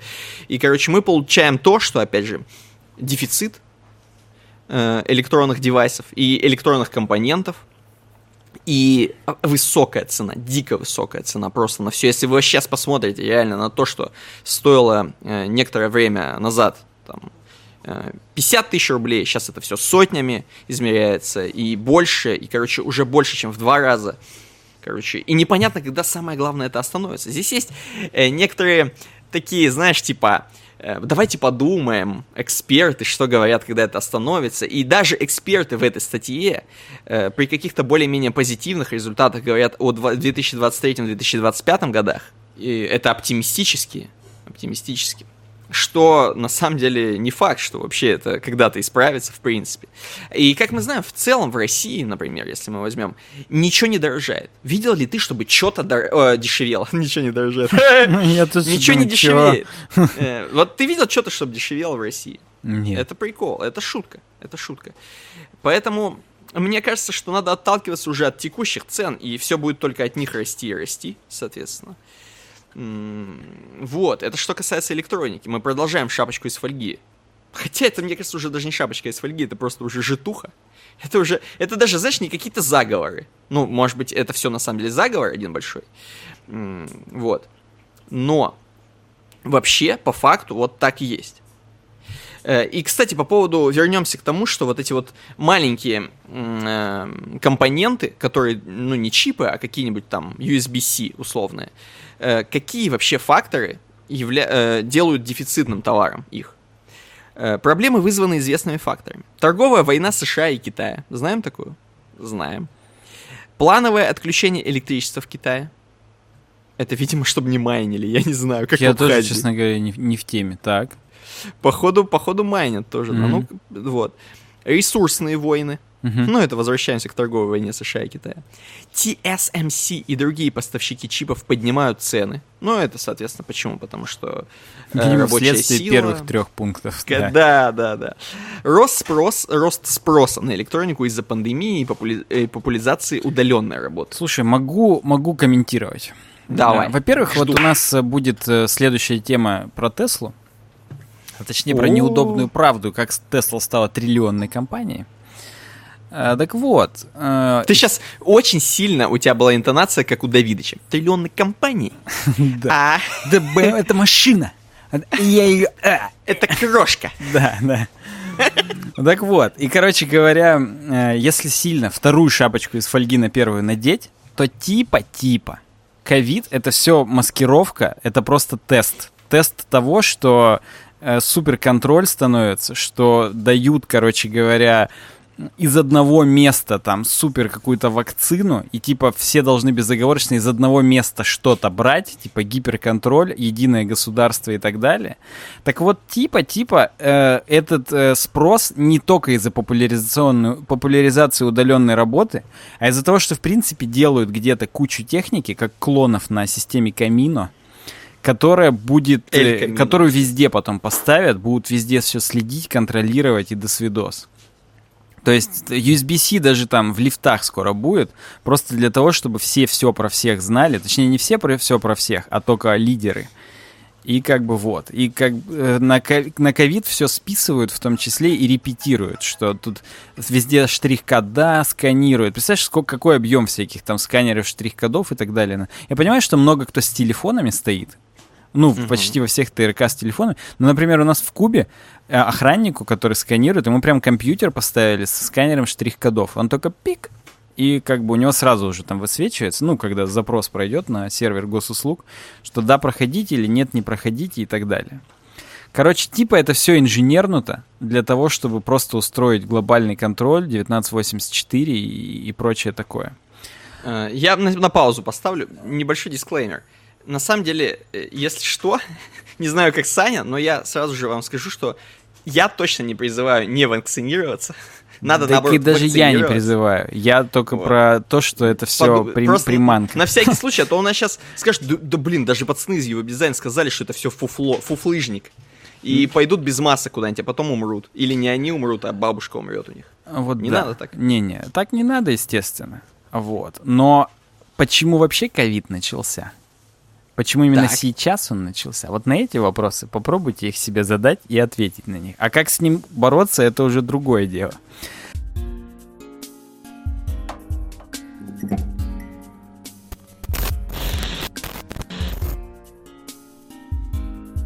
Переходим Так. к блоку нашему Это фольга, кстати, обратно наделать сейчас. Да, я говорю, вторую на первую надеваем шапочку и погнали. Сейчас опять ты чуть-чуть прервешься? Или нет, Давай, подожди, конечно. или не ты? Ты сейчас только что говорил, тогда я прервусь. Не, а я могу. У тебя там сейчас ты, сла- ты сляк, короче. Ну ладно, Э, снимаем ребята, две шапочки сейчас, пацаны, сейчас Снимаем.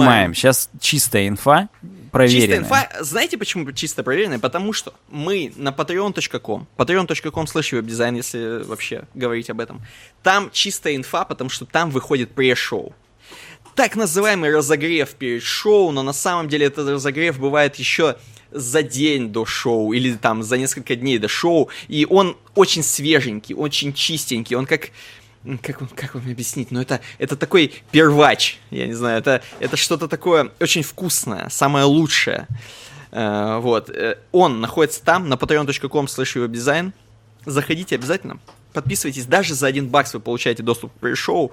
Нам это просто надо, чтобы э, ну, мотивировать себя, видеть чуваков, которые э, на нас э, подписываются, короче, и хотят реально слушать пресс-шоу, это супер круто. Поэтому от вас не требуется практически ничего, кроме прикрепить свою карточку и платить сейчас 70 рублей в месяц, а завтра 130 рублей в месяц, а послезавтра, ну, вы знаете сами. Э, Поэтому patreon.com slash webdesign, пожалуйста, если можете, то давайте. Если не можете, если не можете, то э, как бы Я думал, мы не сказать? будем такую опцию давать. Ну давай, мне интересно даже, что, если не можете. Если не можете, то смотрите прошлый пункт SmartTape, э, ubizen.ru slash smarttape. Э, Это на самом деле еще и как бы сервис, которым вы сможете пользоваться, а реферальная ссылка даст нам тоже понять, что вы нас поддерживаете. Да, и вообще, если даже этого вы не можете, то лайк, подписка, колокольчик и комментарий больше четырех слов под этим видео тоже, в принципе, исправит ситуацию немножко. Больше четырех слов. Ну, я по слухам новые, да, правила Ютуба, что надо именно больше четырех слов осмысленное говно какое-то писать. Хорошо. Смысленное говно во ловится. хорошо. Мякотка. Мякотка, да.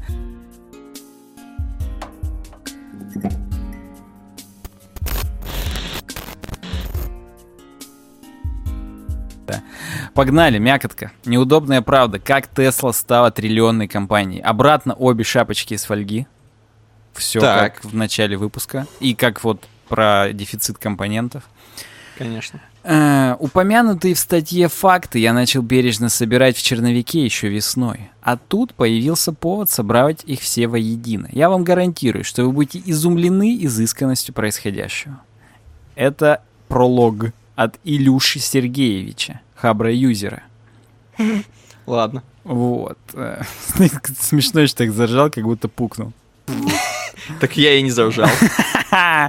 Вот да. Так вот, я не буду читать все, потому что, как сказал э, Саня Бушуев, с которым я снимаю офис, чтобы, говорит, Давай. это прочитать, надо, говорит, пробковую доску и эти э, булавочки и ниточками соединять, и фотографии расклеивать и так далее, потому что это просто до свидос. Я согласен, я согласен. Ну, кстати, давай я забегу вперед. Давай. Я хотел что-то у тебя про Теслу сказать. Ты, в принципе, Теслу, вот, э, давай вот уберем Илона Маска отсюда, а просто для тебя Тесла это нормальная тачка? Возвращаясь к Давидычу. Крошка? Не, я, понимаешь, я старовер. Пусть смысле, нормальные В том плане, производители что делают... ты за бензин. Э, Или... Да хрен или с как? ним. Даже если в какой-то момент очевидно станет, что пора валить с бензина, то пусть это лучше будет Mercedes, чем Tesla. Ну, то есть ты за традиционных Да. э, чуваков, которые выпускают очень давно уже, Да. Они еще начинали заслужили. с танков. Да, они хотя бы к этому шли все. А как мы выяснили здесь, не заслужили. Хорошо, допустим, допустим. Вообще, когда ты сказал «забегая вперед», я такой сказал, блин, кайф. Я вспомнил по твоему бате, что в велогонках люди экономятся и друг за другом просто едут спокойно какой-то момент, не пытаются там обгонять или что-то такое, потому что, ну а зачем везде обгонять? Как бы, Конечно, ну, гонка это в- прежде всего не только тактическая, но и стратегическая хрень. Надо обдумывать, на каких участках трассы лучше обогнать, на каких можно... Вот, вот я экономился, ехал сейчас за тобой, пока ты вез. Кроме, кроме этого термина экономился, э, как раз про это же есть термин в велогонках, э, от бати услышал, ехать в маме. Да, ты вот ты сейчас говоришь. ехал в маме. Ну, да. когда э, в маме я бы ехал, если бы за мной еще кто-то после, после меня еще кто-то говорил. Уже оглядываться, бояться. Будет кто-то еще за мной говорить или нет. Но неважно. На самом деле в маме, потому что еще твоя темка сзади. Вот это моя предпоследняя, да. она прям реально в маме. Так вот, я, кстати, думал в мамке правильно. Но это Да. в, друг- в других местах главное.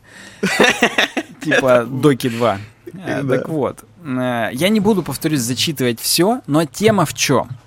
Тема в том, что э, бенефициарами Теслы являются чуваки, которые еще в начале, ну конкретно Альберт Гор, и не только он, там несколько имен.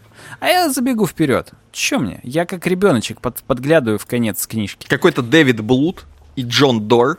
Э, Джон Дориан. Джон Дор, да, Дэвид Блуд, насрать на него. Это первый труп слева. Надеюсь, не труп. Короче, перечисляю бенефициаров. Альберт Гор, Джон Дор, Ник Прицкер, Стив Уэстли, Илон Маск, Сергей Брин и Ларри Пейдж. Так, слушай, ну последние это даже не тесловские чуваки. А дело в том, что они все были донорами компании Обамы в свое время. А некоторые из них, например, Альберт Гор, был вице-президентом еще при Клинтон Ага. Так, в смысле, э, вице-президентом чего? в США. А, ни хрена себе.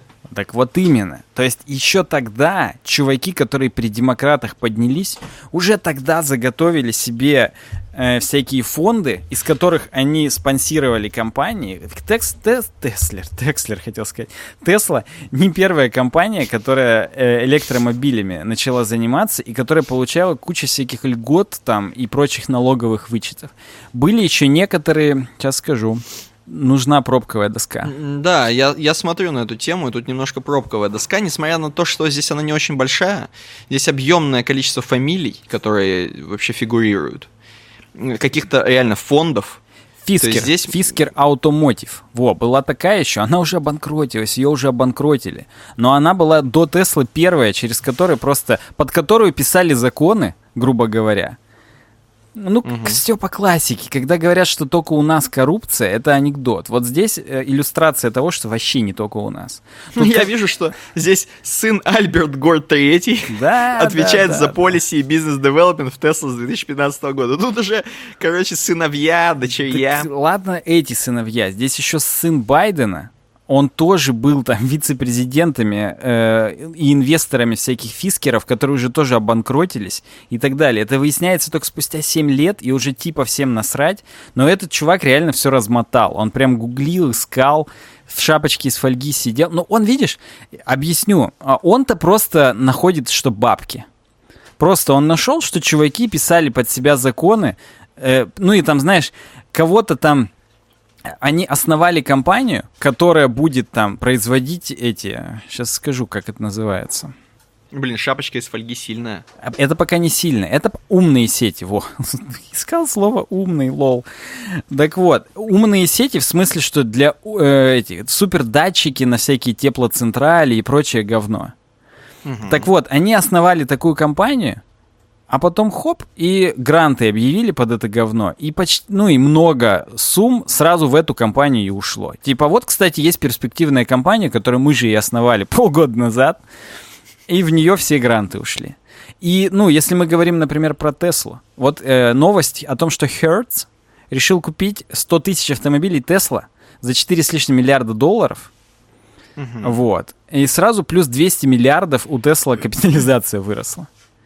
И все такие, а с дерьмо. какого хрена недавно выбрались Hertz из процедуры банкротства, и Маск даже никаких не дал скидок за опт. Их купили тупо по рыночным ценам, по которым Average Joe может купить себе Теслу.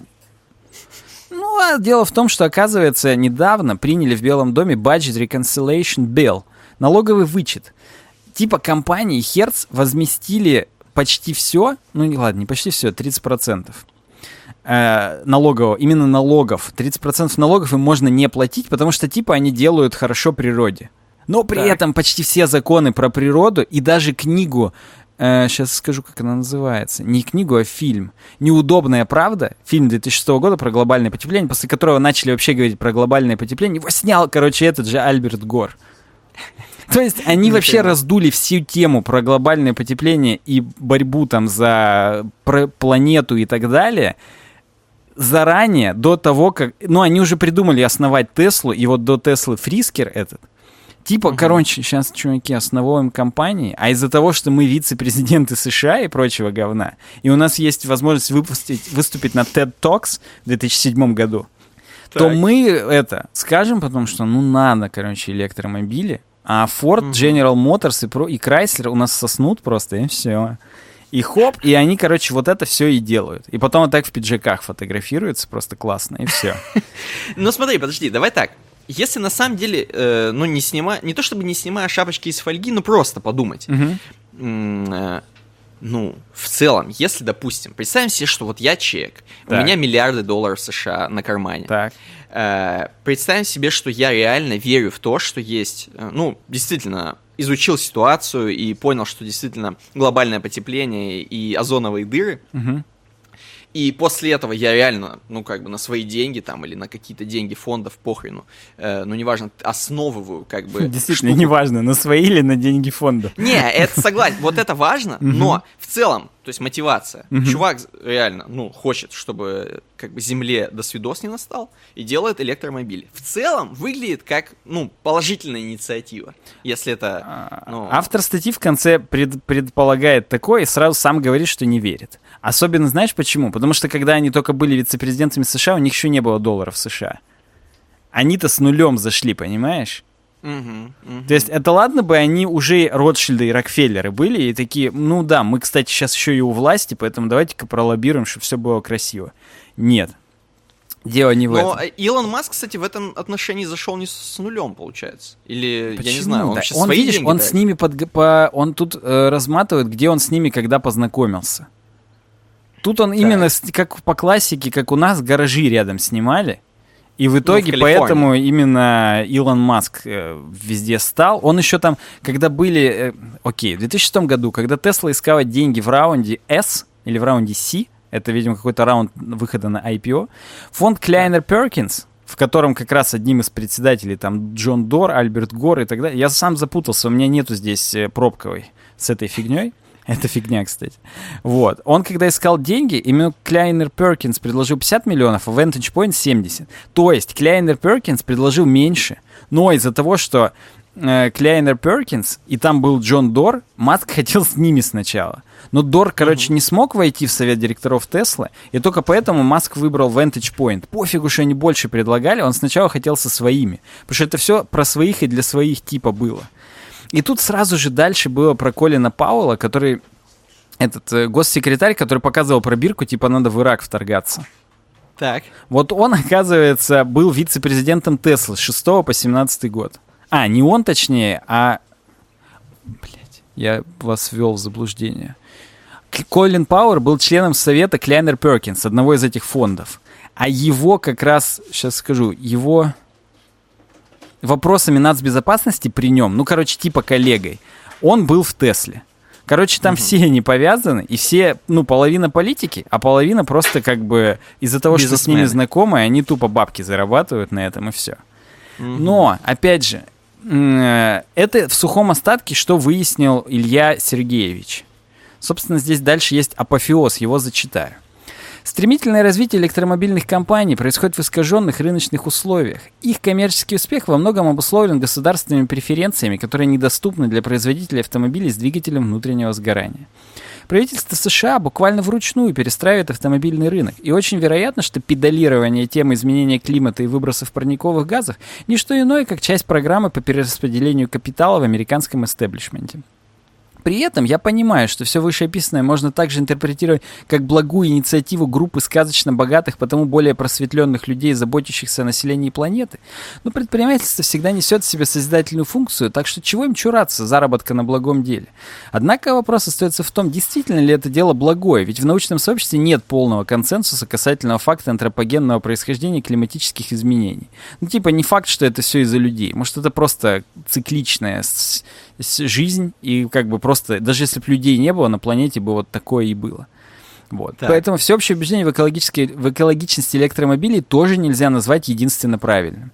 Ну, знаешь, классические темы, что чтобы их произвести, еще больше природу губят, потому что там вырубают вольфрам, а он, кстати, на деревьях растет, и, и, про- и прочее там до- до- добыча. Она тоже супер пагубна для планеты. То есть, э, во- во-первых, это. Но у нас же сегодня выпуск шапочек из Шапочки. фольги. Это чувак просто про бабки такой подумал, что чуваки зарабатывают. Но есть мнение другое. Сам знаешь, Ну-ка. чье. Я не, я не знаю, куда хуже уже можно. Хуже чтоб баб- это то, что электромобилями проще управлять из одного центра. Понимаешь? Двигатели внутреннего сгорания, ты его хоть как пнул, пододвинул, и он поехал. Бензин залил. А батарейки, их можно компьютером выключить просто, и все. Мгм. Это опять управление. Короче, смысл в управлении, чуваки. Нас всех усиленно сейчас будут пересаживать на электромобили и просто на тачки с чипами и прочим говном, чтобы потом, когда возникла ситуация сбить дедушку или маму с ребенком, то тачка сама подрулила и сбила дедушку, потому что для популяции он менее нужен, чем мама с ребенком, понимаешь? Я понимаю. Вот. Я понимаю. Ну, мне нравится шапочка из фольги, конечно. Поэтому суть в том, что вот эта сила, которая Теслычи, и не только Теслычи, но и криптовалютычи, все Мгм. это, оно только для контроля нужно. И для того, чтобы переделать именно власть, а не бабки. Э, Смотри, давай так, немножко Ну-ка, подумаем. Ну-ка, давай попробуем. Предположим, что электромобили захватили рынок полностью. Реально везде поставили, скажи мне, я тебе скажу, станции зарядные. Пиратская станция! Вот зарядные станции поставили. Мгм.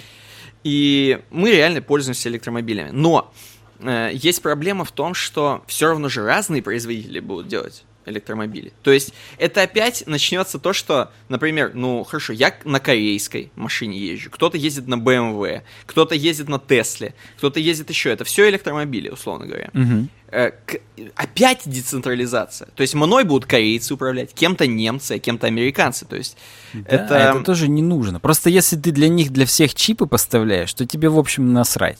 Ты уже сам ими управляешь, потому что ты в чип бэкдор зашил какой-нибудь условно и так далее. Но они все равно из разных мест берут чипы. Я понимаю, что, ну, не всегда где-то из одной бочки. Но Видишь, э, сторонники шапочек из фольги считают, что это все уже звенья одной цепи.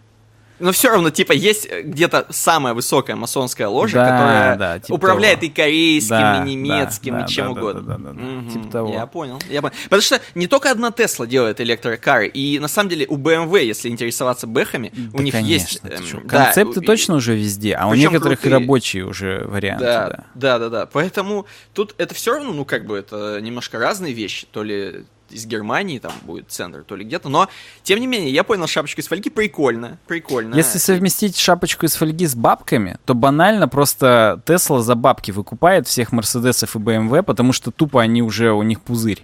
Они хоть кого тебе выкупят, потому что уже шапочка из фольги. И все равно все становится Теслой. Поэтому, как бы, это насрать, как это все называется, если бенефициары одни в итоге. А все к одному истекается. Поэтому, блин, задумайтесь.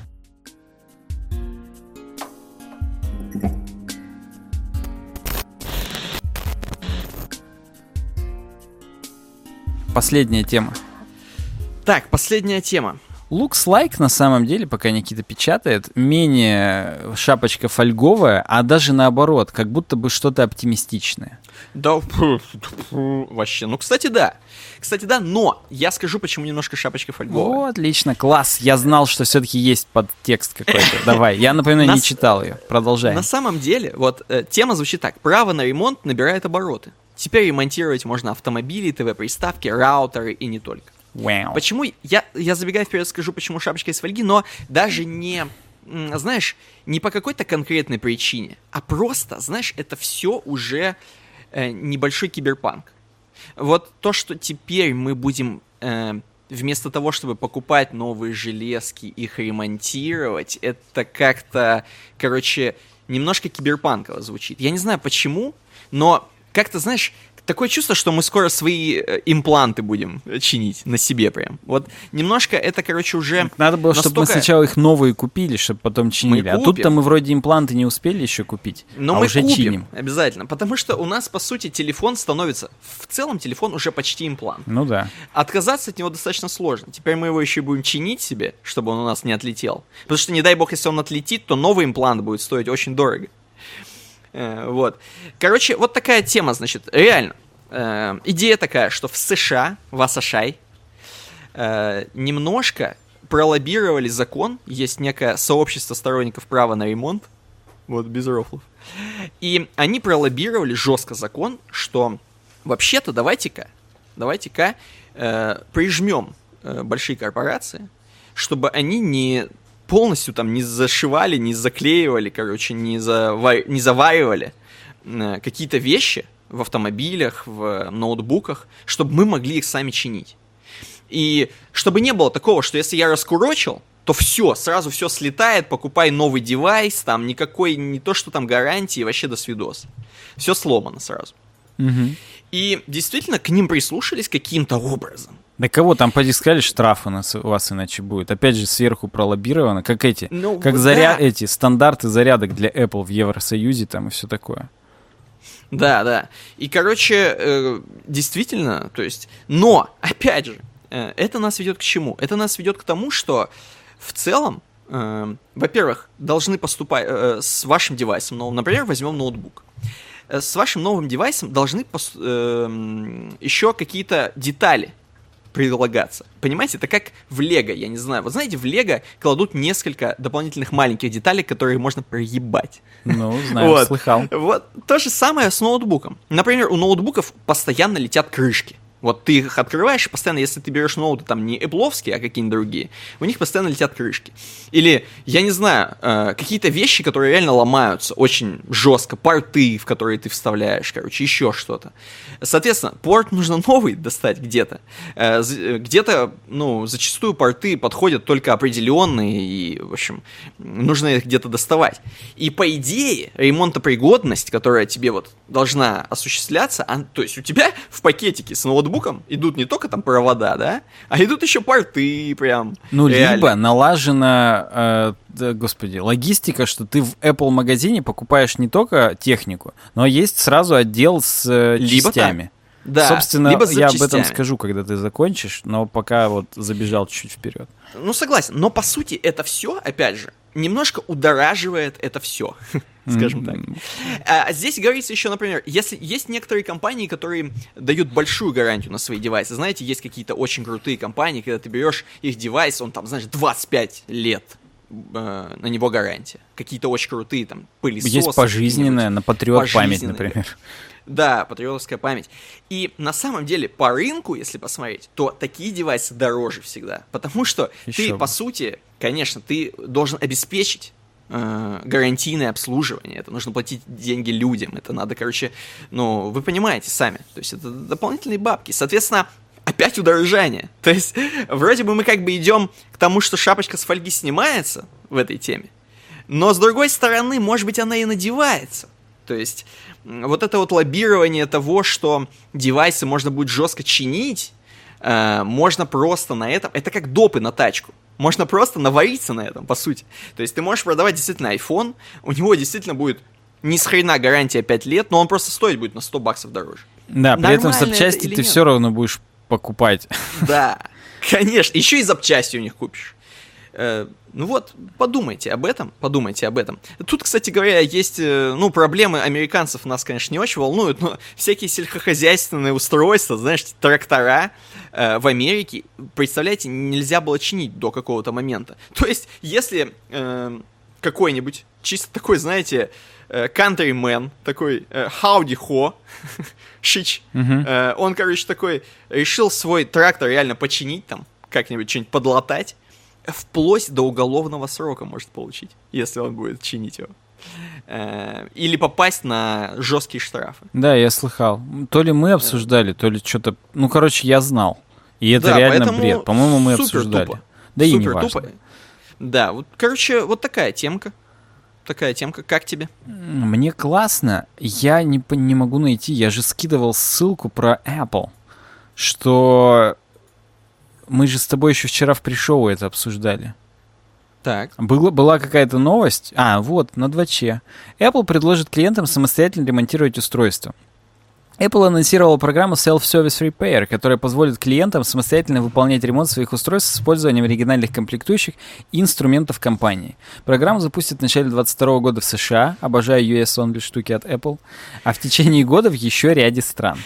Клиенты Apple смогут приобрести оригинальные запчасти для ремонта онлайн. Всего в интернет-магазине будет представлено более 200 запчастей и инструментов. Apple предоставит владельцам устройств подробные инструкции по ремонту в домашних условиях. Мануалы, короче говоря. И отверточки эпловские за 149 долларов набор. Ну, условно. То есть, в принципе, во-первых, не можешь победить возглавь, И начни просто да. продавать дорогие запчасти и дорогие отверточки отверточки. И скажи, что вот этими лучше всего, короче говоря, ремонтировать. Да, да. У До сих тебя пор- готов до сих рынок пор- сразу. До сих пор страшно некоторым людям, например, пользоваться другими адаптерами, не пловскими, для зарядок. То есть вот этот, э, ну как бы слух или не слух, или что это, кем это порождено, что у вас там взорвется аккумулятор на телефоне или еще что-то, все еще заставляет покупать адаптеры эпловские. Э, ну, лайтнинги я не говорю уже про эпловские, соответственно. Ну слушай, я думаю, что пару раз реально был какой-то брак, что-нибудь Да, там конечно, взорвалось, и они хоп сразу его оседлали. Вот, видите? А стопудово у него не оригинальное говно какое-то было. Конечно, конечно. Он да, там не поэтому- скажет об этом, но под одеялом дома ночью он не оригинальным адаптером стопудово это заряжал, поэтому да. Э, Могу сказать по поводу оригинальных адаптеров реальную историю. Босс Давай. э, под разделение компании Roland, которая делает а, меди- музыкаль- медицинскую, а, музыкальную технику, э, делает педали для гитар. Все знают. А, кстати, Так. все знают. Ну, боссовские педальки это достаточно популярное дело. Вот, согласен. Я не знаю, как сейчас, нет инфы. Есть конкретная инфа про педаль Boss Heavy Metal. HM2. Банан подмонтирует здесь ее. Так вот, педалька, которую типа э, надо использовать в этом э, с оригинальным боссовским э, адаптером. На ней написано все 9 вольт туда-сюда, на адаптере написано 9 вольт. А короче, хоп, замеряешь, а по факту адаптер выдает 12 вольт или там 13. А внутри э, примочки есть э, каскад там диодов, говна, не знаю, как это называется, вы поняли, электронных элементов, которые понижают до 9. То есть на вход заходит 12, внутри педали используется 9, по факту никто не врет. Но на вход Мгм. заходит больше. И когда ты берешь сторонний блок питания на 9 вольт, этот каскад диодов уменьшает 9 вольт там до 7, получается, или там до 6, и звук говно. Так. И как бы моддеры, они выпаивают этот каскад диодов, чтобы когда заходит 9 от неоригинальных блоков, в цепи оставалось 9. По сути, этот мост диодный ни для чего больше не нужен, кроме как понизить напряжение. И по факту, кроме как сказать, что с оригинальными блок-питаниями звучит классно, а с неоригинальными полное говно. Мгм. Возможно, в какой-то момент их спалили, и так не стало. Но вот конкретно про эту педаль, почему говорю конкретно про нее? Потому что, ну, она выпускалась с 83 по 91. То есть это как бы уже винтаж. Ее, ну, ее все еще можно купить, найти и так далее, но это вот старая хрень. Ее практически сейчас, ну, короче, чем дальше, чем сложнее ее покупать. Вот. Но э, вот у нее конкретно есть такая тема, что ее надо модить, чтобы с современными 9-вольтовыми адаптерами использовать. Иначе звук говно. И даже диодик горит тускло. Ну, то есть там на всю схему приходит меньше напруга, и, соответственно, из-за этого все работает немного неправильно. И вот, может быть, и у может быть, Apple поучиться у босс и зашить какую-нибудь такую хрень, не знаю. Но вот, в общем, Ты сейчас им подкинул, возможно, тему. да, они вряд ли нас слушают уже. После того, как мы шутили над Team Apple и прочими штуками. Хотя мы столько про них говорим, что, может, все-таки и слушают. Я надеюсь на это. Так же, как есть миф, что нас Лебедь слушает. Банановский. Вот. Да я, кстати, не Банановский, это Гульдыч говорил. Что типа там... Типа у него то же Ну, самое. он смотрит э, и нас, и Лепича, в смысле Гульдыч, и типа он видит, что вот у нас выходит, и что-то там, там в следующем выпуске Лебич там шутит в ту же примерно сторону. Похрен, что мы одни и те же новости просто обсуждаем, но вот в ту же сторону шутит как бы. Или кто-то из лебечевских нас смотрит. Не знаю, это, конечно, э, приятно было бы, но что-то я сомневаюсь. Хотя еще чуть-чуть, и уже и неприятно скоро будет.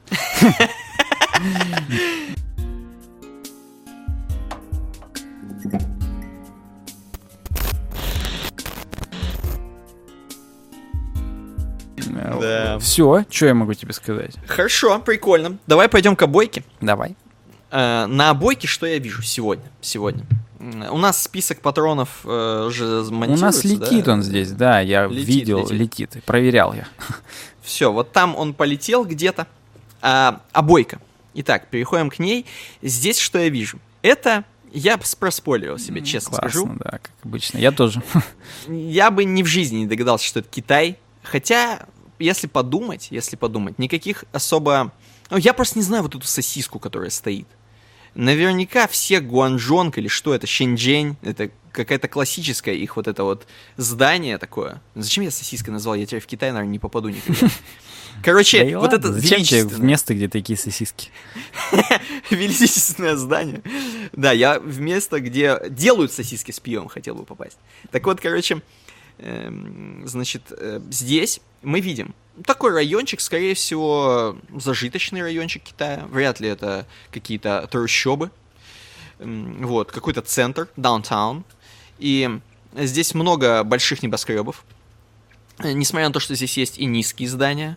Но в целом это какой-то вот такой хороший район э, китайского, китайской провинции Гуандгонг, Гуанчжонг, видимо, реально, Шэньчжэнь. Мгм.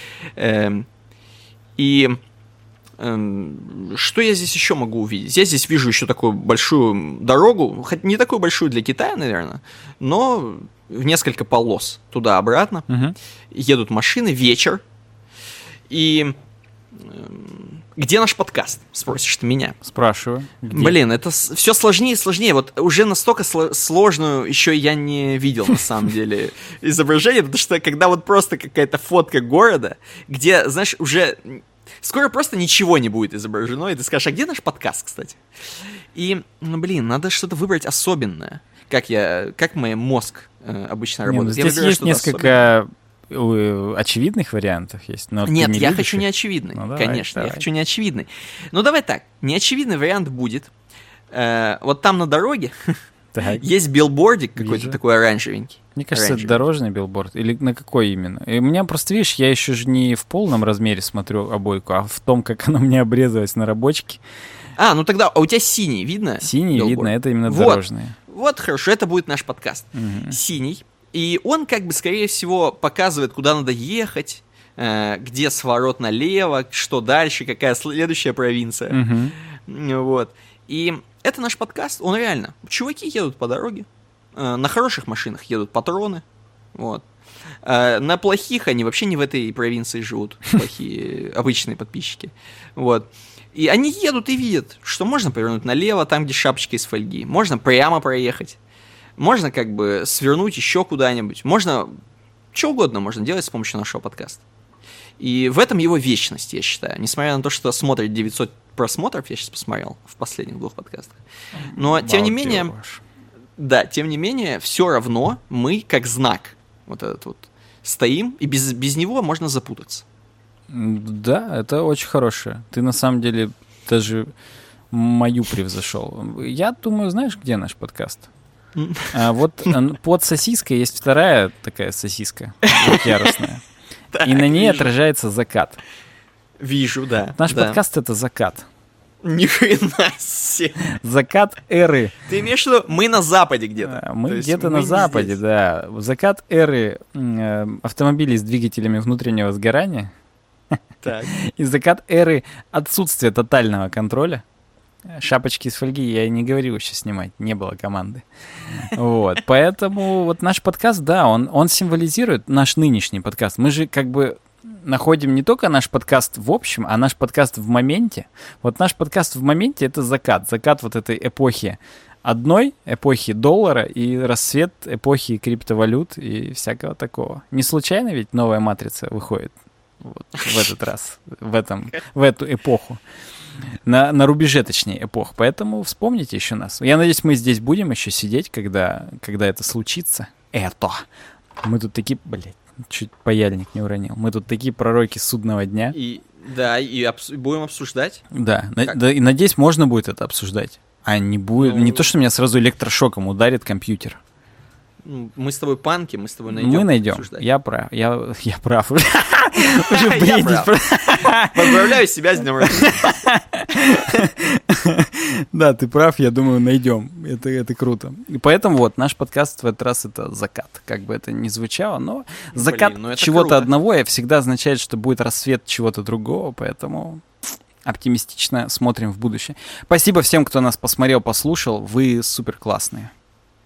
Спасибо. Слушайте пришел и см- э, смотрите. Нет, смотреть не надо. Просто слушайте пришел тоже. Там еще класснее. Хотя, не знаю. У нас в этот раз на пришел будет смешная картинка. Если уже вышел подкаст, то посмотрите хотя бы на пришел обложку. Ну, мы во всех наших соцсетях делаем анонс. И я прикладываю там обложку пришел. Хотя бы на нее посмотрите, поржите. Это уморительно. Да, да. Все, подписывайтесь. Всем пока, было классно. Никита, тебе тоже Пока. пока, спасибо. Тебе спасибо, да. Спасибо за игру. Да. Так, стоп.